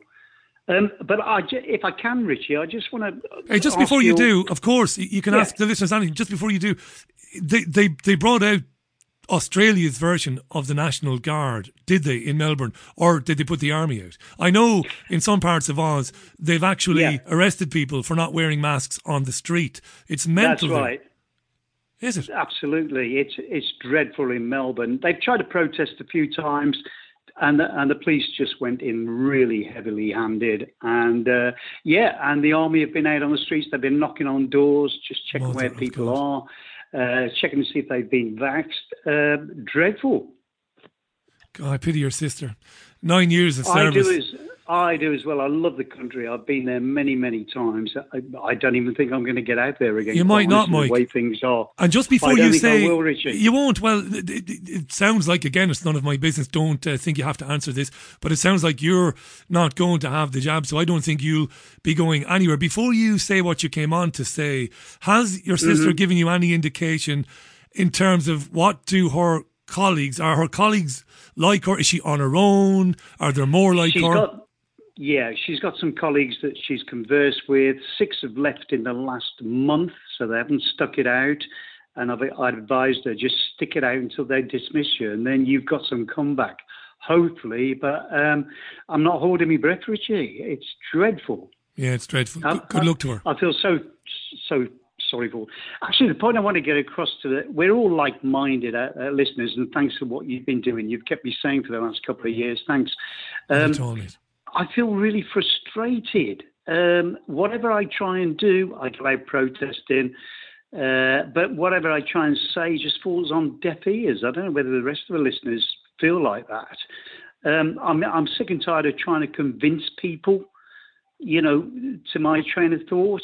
Yeah, we've all got our different ideas, but at the end of the day, listen to what I'm saying. Uh, and I'm sure there's loads of people out there just thinking, I'm so frustrated. Where do we go from here? And I honestly feel, and, and some of the protests have been fantastic. I've been to a couple in Newcastle, uh, like minded people there, all, you know, conversing, saying the same sort of things. Uh, and, and London, especially, they, they've done remarkably well. But what's it going to achieve, Richie? Is it going to, marching, is it going to just achieve anything? I don't know. And I suppose I would say, MSM, yeah. MSM won't report on it. No, they Whatever won't. you do, there's no way. Well, it was farcical when, at one time during the summer, one of the marches in London, right, I'm not going to say a million, but from what I understand, some very smart people. I, I know Richard Tice, I know he's done it a couple of times, the, the former Yeah, yeah. reform guy. He had a helicopter up. you're looking at a couple of hundred thousand, probably more people there. I think it was a lot more. A lot more. Let's say a lot Yeah. more. I would agree with that. And you're absolutely right. There, nothing from the BBC. Nothing. Nothing whatsoever. It's dreadful. Um, I just, I just don't watch it anymore. Mainstream. There- There's a couple of. I listen to yourself. There's a few others I listen to as well. Um, I, I recently started listening to talk radio, but now I'm not sure about it. Um, and after all these years, I mean, I'm 70, I'm retired, so I've got all, got all the time on my hands, really. Um, I, I think I've joined the dots. Um, I've been down all the rabbit holes for the last couple of decades, you know. Um, and I've followed people like Dolores Cahill, Mike Yeadon, uh, even David Icke, um, Sherri Tenpenny over in America, Del Bigtree, Stu Peters, um, even Alex Jones, who taught me a lot years and years ago. And I thought, my God, what's this about? Yeah. But uh, y- you know, and then I follow a couple of uh, couple of guys over in Australia as well, because obviously my connections with my sis, God bless her. So um, Can I yeah, ask you, Mike? Can I ask you? Do you go to your local stand in the park? Are you involved in that? I don't because I, I really there are a couple going, but I don't think it does much. Honest, Richie, what standing in the park? You should be standing outside government buildings. No, I agree. be- I agree. But th- Yeah. there is a but. There is a but. I've I've had quite a bit of contact from people involved in various stand in the park groups around the country. Yeah, And yeah. to be fair, many of them are doing uh, considerably more than just standing around. You know, they are engaging with people and they are talking about things that they can do in their own community to alert people, whether that be leafleting people, you Yeah, know. uh, so, so, so, yeah, I hear good things Yeah, about yeah. it. I hear good things about it, yeah. Give it a try, Yeah, Mike, anyway. I'm, I, I may do. Um, well, I think I probably will. Um, but yeah, thank goodness I've got like-minded children. Uh, we just started a podcast a couple of weeks ago because I thought it was about time the family got together. Give it a plug. Give it a Uh, plug, Mike. Where can we hear it? Um, Go on. It's it's on all the platforms. Uh, it's called Four Worlds, Four Worlds podcast, and it, it's me basically with my three kids, who are thank goodness all awoke, uh, discussing what's happened over the last couple of years and uh, what's happening now, basically. And I think more families should get together around the table and discuss what on earth. I, I'm not doing it for me. I'm not doing it for my kids. I'm doing it for my Your grandchildren, now. What did you say it's called again? Because I didn't quite catch it. Is it It's four? it's called Four Worlds podcast. Four Worlds. Spell it for me. F O U R. Uh, F O U R W O R L D S. Four Ah, Worlds podcast. Four worlds. Yeah. You see, you're speaking Yeah. clearly. I'm just a deaf, thick paddy. Uh, sometimes I'm deaf as a post. Four worlds. you know. Four, Four worlds Worlds. podcast. Lovely. That's Uh, right. It's on all the platforms. Hopefully, uh, I don't understand it fully. My son does all the tech stuff, but it's just sit, us sitting around for an hour or so, just talking about all sorts. Sounds good to me, uh, Mike. Before I move on and take another Yep. call, because th- th- quite a lot are coming through. Uh, Yeah. Just mention again, Four Worlds podcast. Check it out, Mike and his family. Sounds. I am going to check it out, Mike. I will check it out, and I, and I will leave a note to tell you that I've listened to it. Uh, my Ah, word is brilliant. gold. No, I, I'll do that. Is there anything you wanted to say that you might regret later on you didn't say? Just before I I move on, and thanks for coming on. I've enjoyed speaking with you. Yeah, thanks, Richie. I've enjoyed speaking to you, first time caller as well. Uh, yeah, I just think we're all like minded people. All your listeners are like minded people. Some of the guests you get on, fantastic. I don't agree with all of them, uh, but yeah, th- let's just keep fighting, whether it comes to. We just got to say no, Richie. Just got to say no, no more. 100% right, Mike. You'll get no arguments from me. Mike in North Shields, thanks so much for your call today. Lovely to speak with you. Uh, the best way to reach me is simply to uh, Skype me. It's chat with Richie, all one word, chat with Richie, or it's 0161 818 0161 You can, uh, look, I'm probably better off to play the jingle, right? It's your call on the Richie Allen Show tonight. Skype chat with Richie or call 0161 818 2018. If you're calling from overseas, it's plus 44 161 818 2018. And it's uh, 21 minutes past the hour. I think I've got Amy on Skype. I think so. Is it Amy? Hi, can you hear me? Loud and clear, Amy. You're very welcome to the program. Where are you? Oh my goodness, I'm in the uh, Pacific Northwest In the America. Pas- I shouldn't have said it like that, so I shouldn't. It sounded very, it almost sounded very, I don't know, stormtrooper esque. Where are you, Amy? I shouldn't have said it like that. Listen, you're very welcome to the programme and uh, nice to meet you. You know how it goes. You take over now. I do. Well, first I want to, um, Mike and Laura and Adam and everybody. Um, I think we all need to have a big collective wow in the world, right? Yeah. Oh, yeah. No, we really should. I um, this is part of why I'm calling. I actually want to talk about about Mark Byarsky, but we need to, like, we need to realize this is all real, and none of us know what to do, and we don't really know what's coming. But we know it's we know everything's shifted and it's d- different, and it's not going back. So, anyway, An um, acceptance, you mean, Amy? There needs to be an acceptance that there's been a well, shift. Almost like uh, you know like when if you have if you've had someone die Yes. and the shock and there's that moment where you go oh it's real they're dead Yeah. um we kind of need to have that i think that collective whoa okay Can I ask you, are you saying that because you feel that among certain people, there's still a kind of, there's still, for some people, there is the illusion that they can get their old Yeah. life back and they just can't let go of that?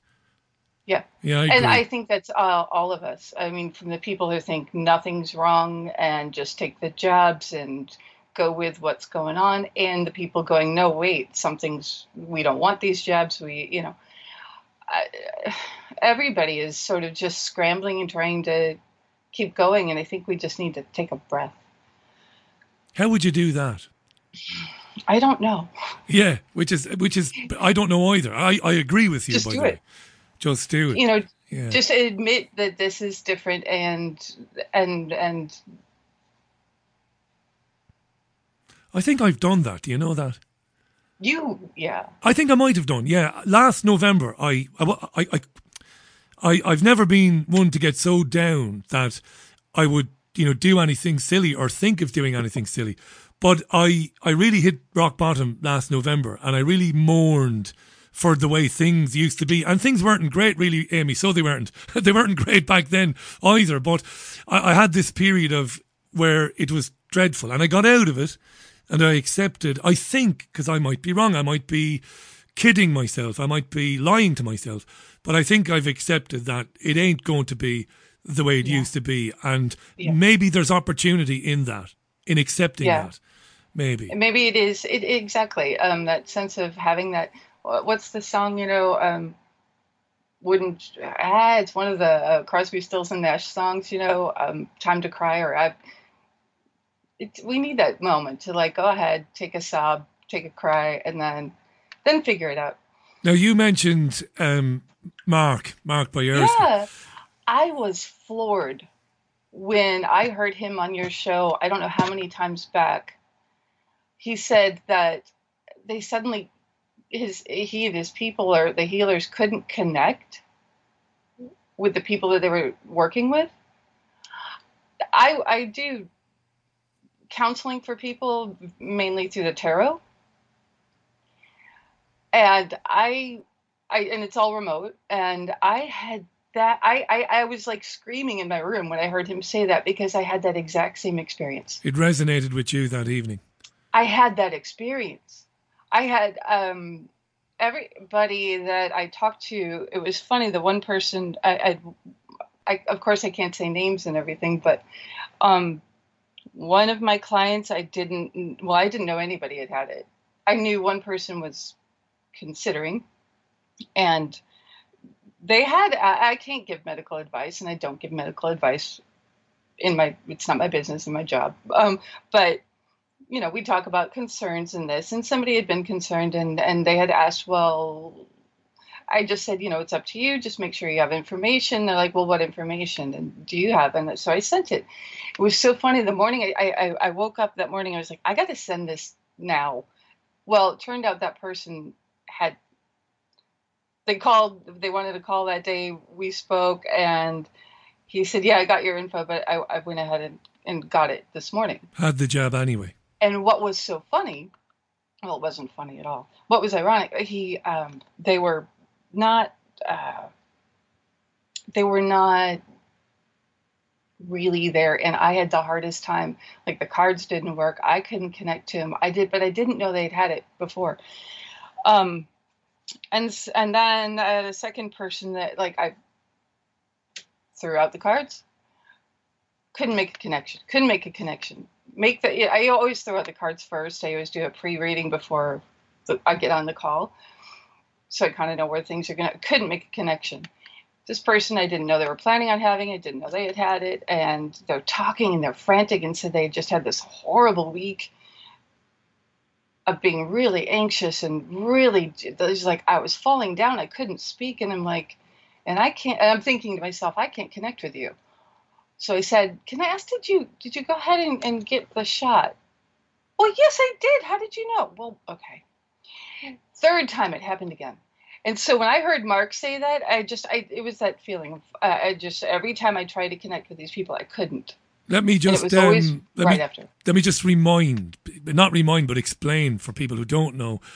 Mark Boyarsky is uh, he, he runs the Pure Energy uh, Healing Academy in um, in Spain, and uh, he's a friend of the programs, and he's a really nice guy. He's been a, a, a healer uh, for for many many years, and a few months back he came on the program and he said that he said he was reluctant to say it because he felt felt that he might incur the wrath of other healers, but he said he was finding it difficult to make connections with um, some people that he later found out had had a COVID jab, and this is of great concern to him.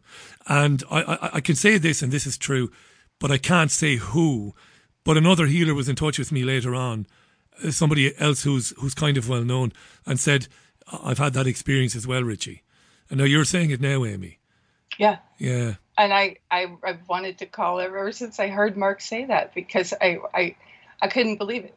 I was like, I thought it was just me. I thought maybe I was just being weird. It, it was, it was true. It has gotten better, and I don't know if that's because I've adjusted, or you know, Hey, this is to- important. This is important. Hang on. When you say it's gotten better, you you believe that you can work through that. It's it's the connection has returned. So and i don't know if it's because now it's you know months past for all of them you know past the jabs that either they're maybe more realigned or i just now know how to tune into where they're at. That's good i don't news, know which Amy. but it is. It's definitely it definitely did repair but it was it was really weird especially in the first i would say four weeks for each for, Yeah, e- for each for each for each um, client or, or person you were caring for, and and you're on the Pacific Northwest. You said, can I ask you, have you personally come under pressure to have it? Um, what will Um, what will life be like for you? I know it's going. I know it sounds like a stupid question because we've already talked about how there needs to be an acceptance that life is going to change. That if this is a big war against a very dark entity, th- this particular battle is one that we might draw or or we might lose. It doesn't mean we'll lose in the end. I, I, I totally agree with that. But but what what does it mean for you in terms I of don't know socially, if it's a dark entity so much. I mean, the I'm not dark energy or whatever? Yeah. bash anyone who thinks that way, but I do think this is something that's been with us for. I mean, humankind all. If you go back and look at history, there's always something that is afraid of life, and there is always something that wants to try to tear it down. Yeah. th- you know, th- and, and and there's something that's definitely been working. It's a mindset, maybe a consciousness, uh, that a way, uh, a limitation in some people, and those people tend to get really powerful. Um, and they always just kind of get afraid of life and death and joy, and they're killing. You know, they want to kill plants and they want to kill babies and they want to kill that person and that person. I don't know. I mean, hum, humanity's been through all of this. It's just this is big because now we all know we've got social media that definitely is a big impact. Um, where I'm at, uh, I'm lucky that I work at home. I'm lucky that I'm really isolated and, in any way. I- I don't do much in, in the outer world, but where I live is quite frightening. This could turn into a witch hunt in two seconds.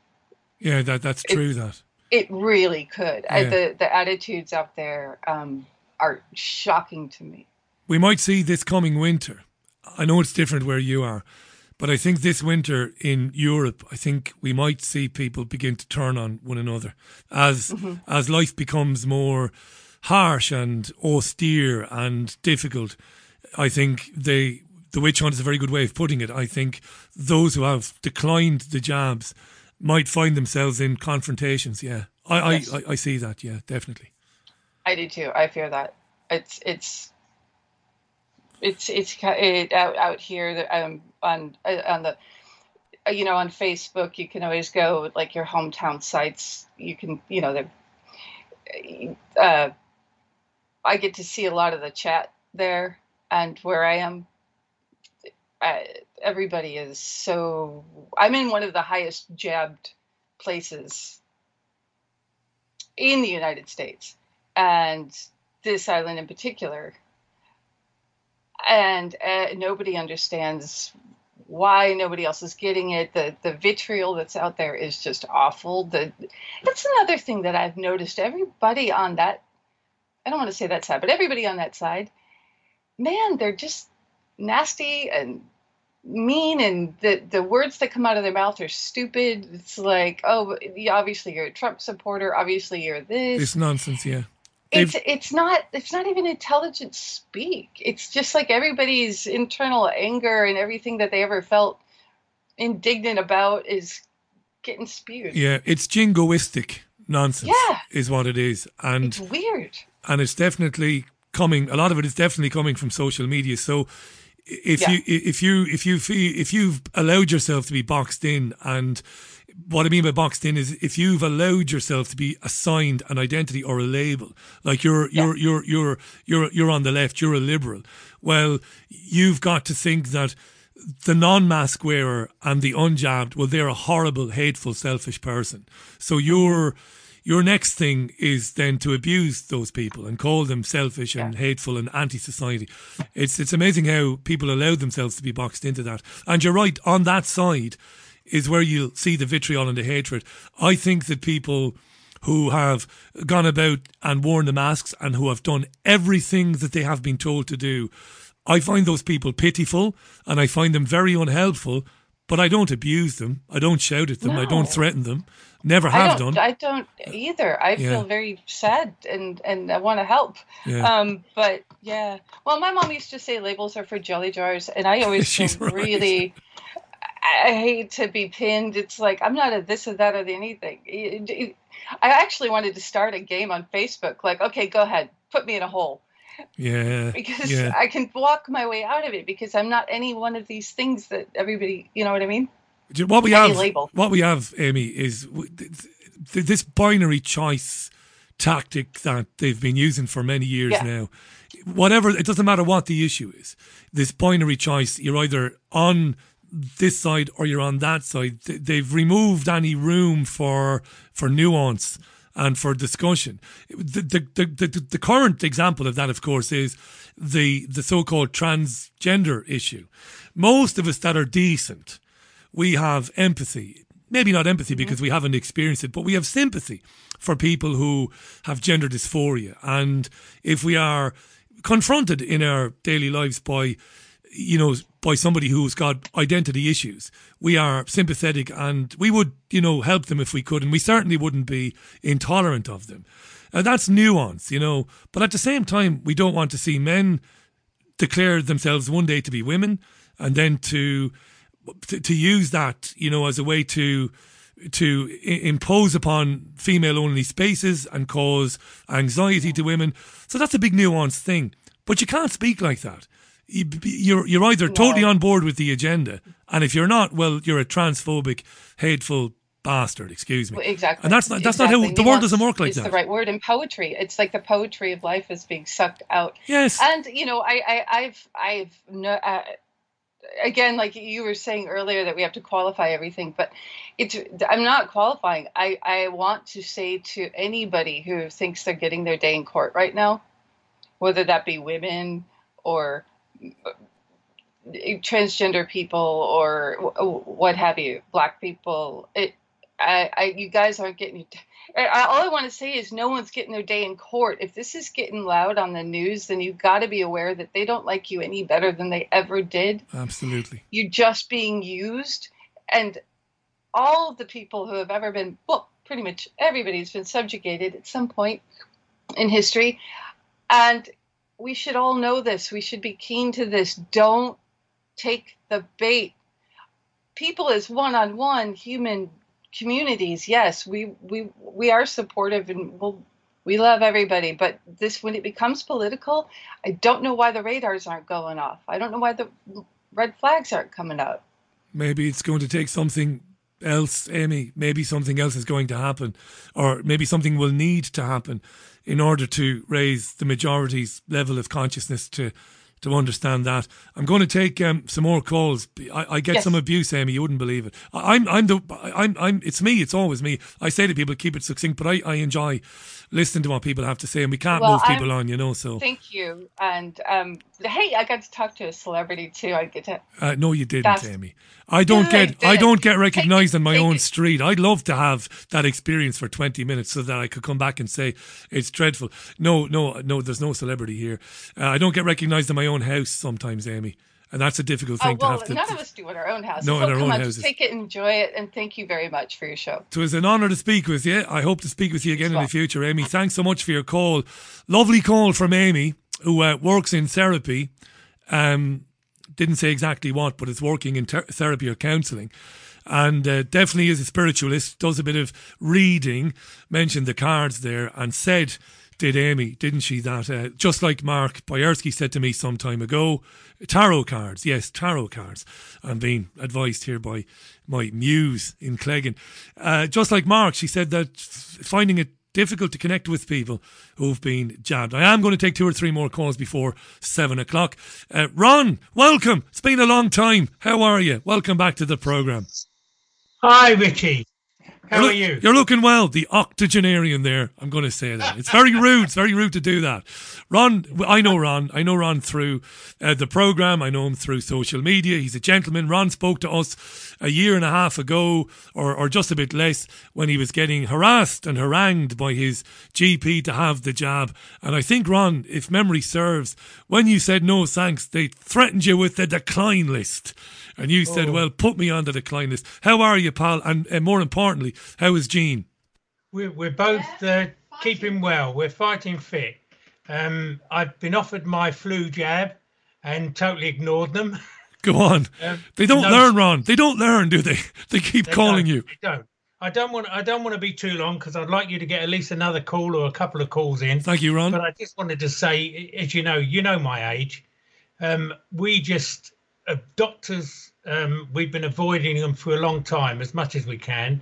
I mean, Jean had a major heart attack 25 years ago, and she brilliantly came through it and what have you. I had one about five years ago, and I ended up on all sorts of pills, and I felt as if I just didn't want to live after about three months. And it was oh horrendous. And we ended up going, going back to hospital, saw this so-called specialist nurse to do with hearts, and I said, "Look, I've stopped this pill, that pill, the other pill, because I felt so bad." And she she said to me, "If I was her father or her brother, she'd be stuffing the pills down my throat." Yeah. So um, I told her what I thought, and when she did her report, she got all the dates and everything else wrong, which I most enjoyed afterwards pointing out to her. um, you know, we we we try to work to live, you know, eat well, have a nice drop of wine um, look after our health as much as we can. And really, I wouldn't want to go near a hospital if I could help it because I know what they might do to me. Have you and Jean over the years then learning the things you've learned? So would you make sure then because we we live in a country where we don't get a lot of sunlight, we know that, but we we know that vitamin D three and zinc we know because we've been exposed to the things we've been exposed to, the things you don't hear on the mainstream media. So would you and Jean then over the years have been making sure that you get your vitamin D3 and your zinc and, and your magnesium, that sort of stuff? We do. We we don't use pills because, as Jean always says, there's so much. Um, what is it um, that they're made of? Uh, she tell me. You know, animal stuff and all sorts. There's hardly any vitamin D in the pills and all this sort of thing. So we work to have it in our food. This is And interesting now, she- Ron. Th- This, she's this- a let's, cook. let's stay with this for Um, a moment. Let's stay with this for a moment.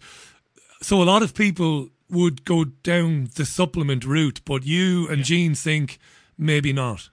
No, there's there's not enough in it in the supplements. We feel so. We work to have lots of vegetables, um, and salads, and any fish, and and any sort of you know food that has the sort of things, the natural things you you want and, and need, and that's how we work at it.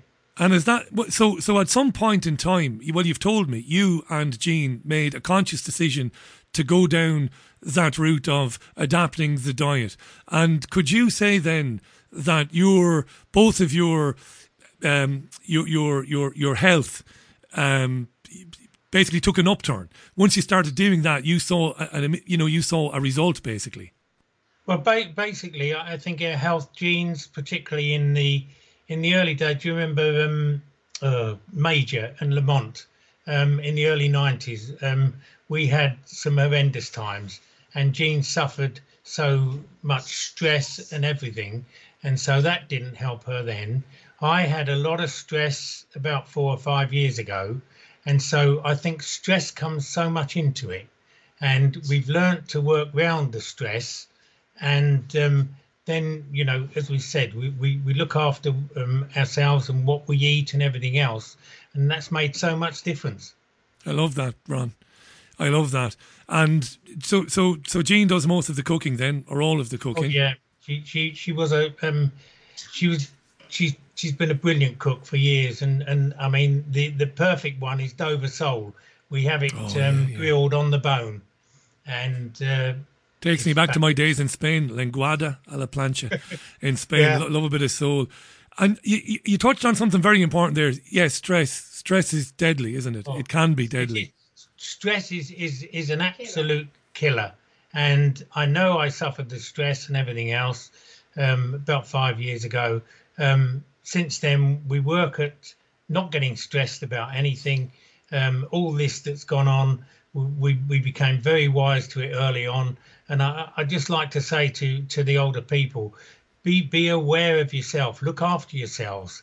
Um, don't trust in doctors and and these sort of people because believe me the way i see it the way it's gone i can't believe the medical profession i think they're an absolute disgrace the majority i'm not saying all but i'm saying a hell of a lot of them because if they spoke out this could end tomorrow If more of them spoke out.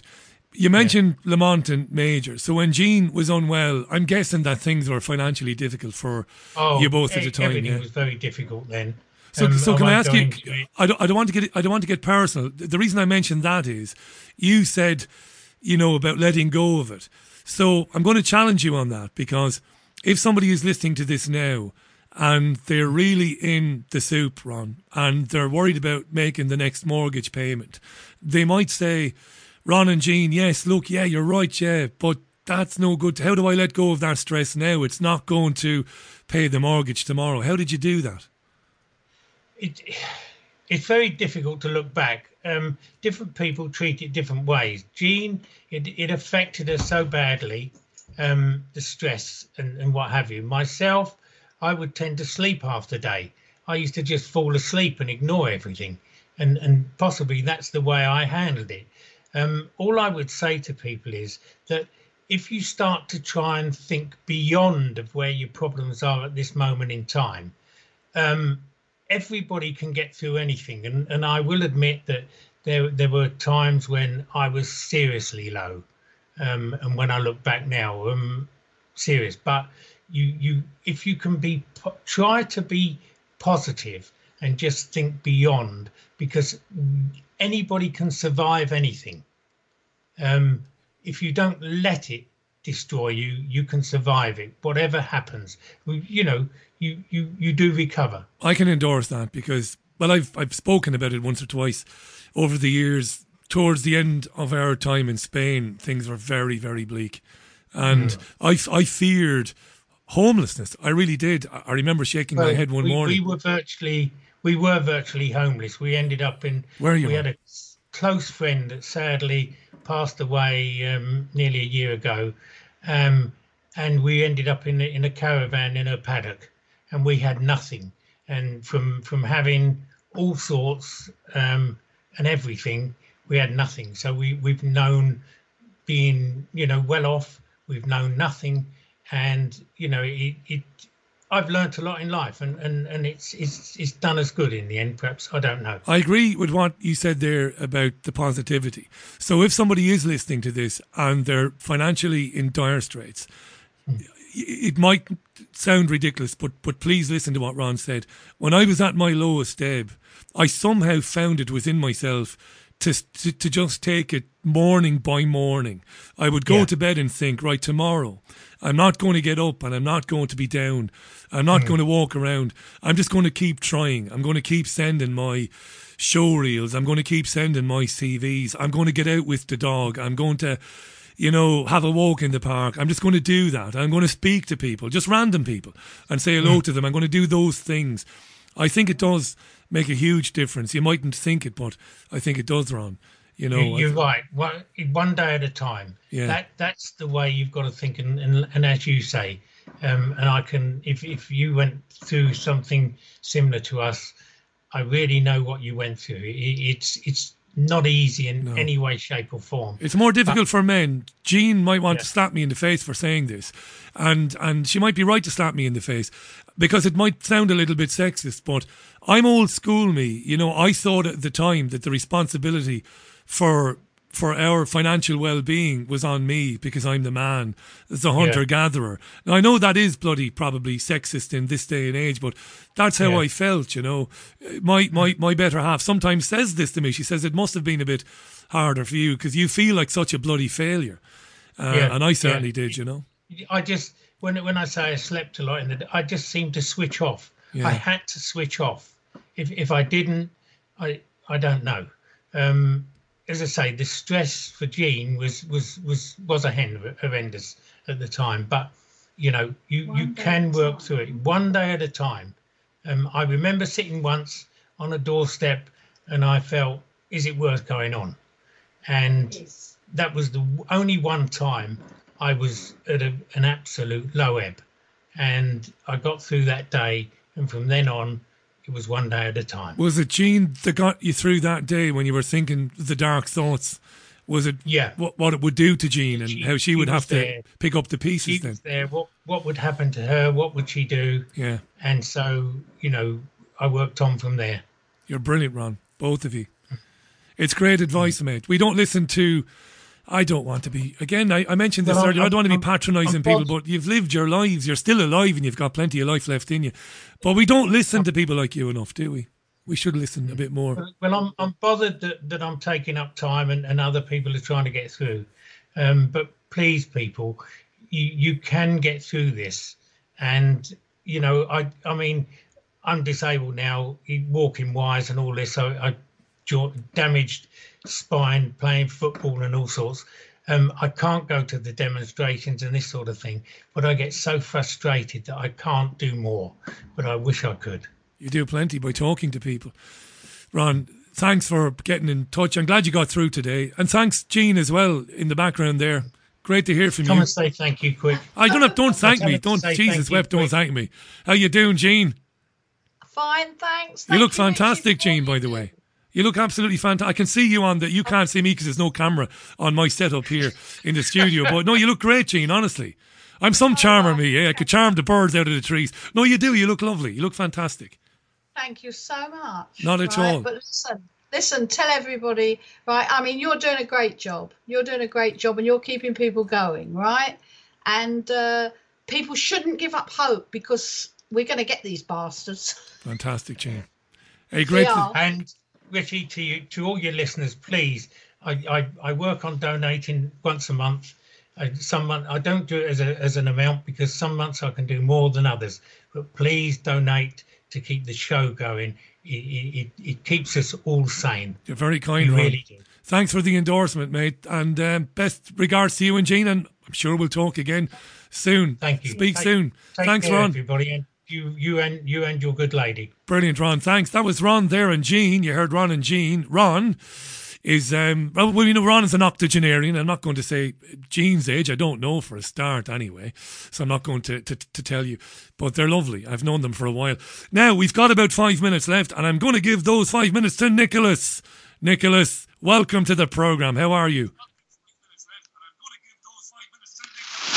There's a bit of an echo there, a bit of a. Ah, he's gone. He's blooming well gone. Let me try and get him back. Let me try and get him back. Let's do that. Uh, if you do get through, by the way, please uh, just turn down whatever thing you've got in the background there so there's no I just echo. I Nicholas, just turned off. I was listening to the show. ah, you were listening. Welcome, by the way. How are you? He's gone again. I think he's disconnected me.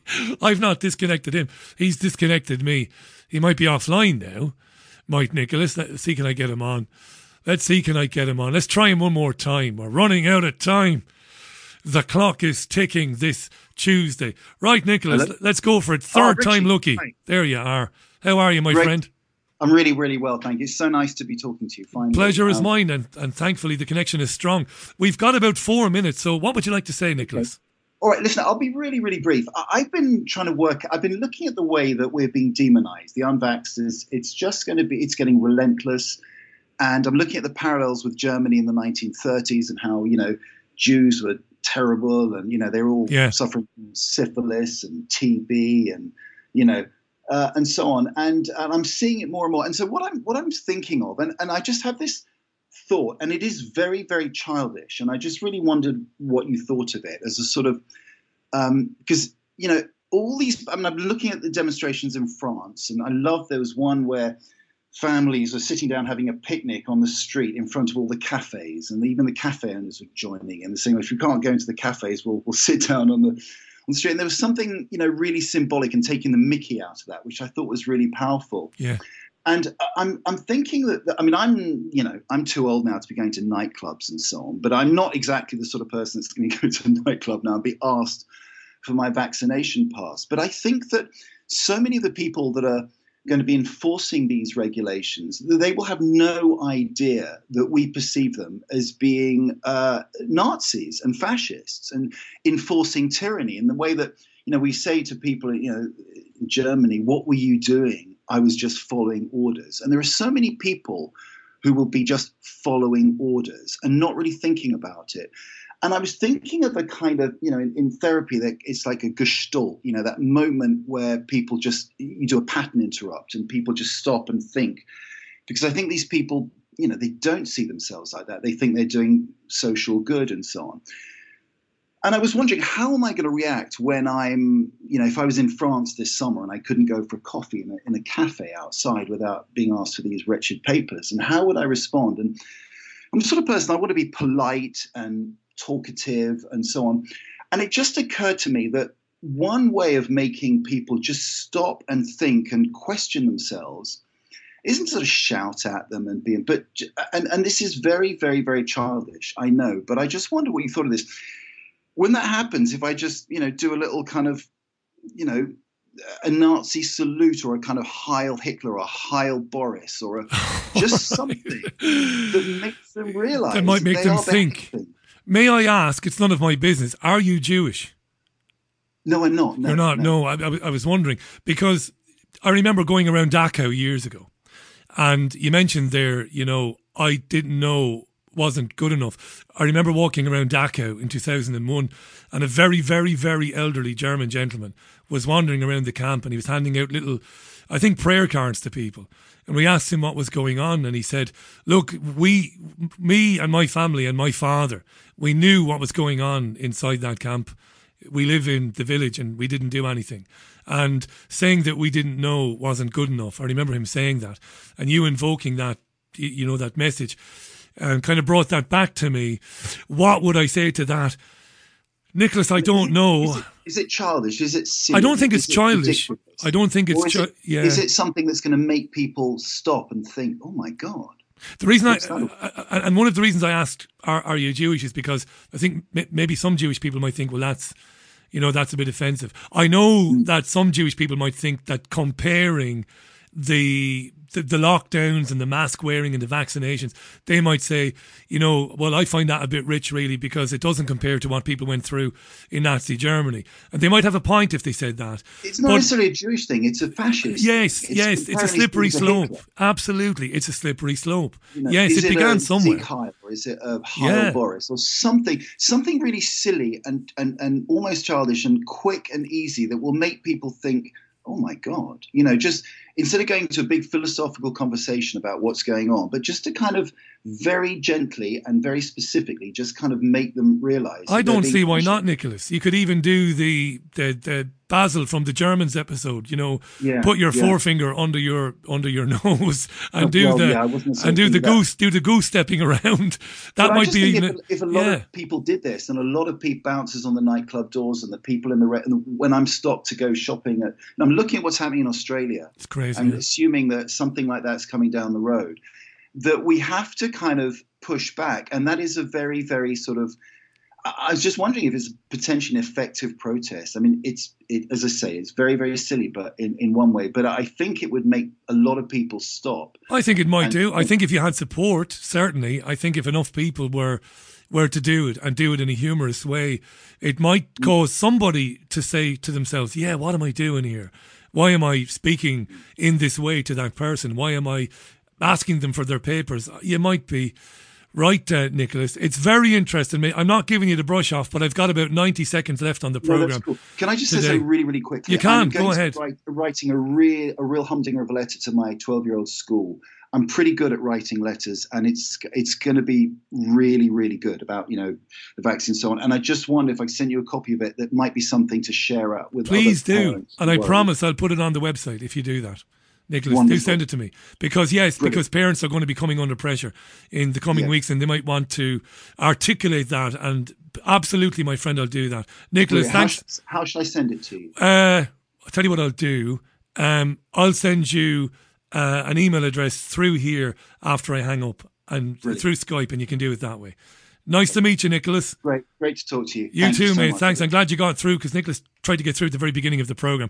Right, that's it for the program today. Thanks for listening to it. Thanks to everybody who called in. We'll be back tomorrow uh, for Wednesday's program at the usual time, five o'clock UK time from the BBG. It's bye for now.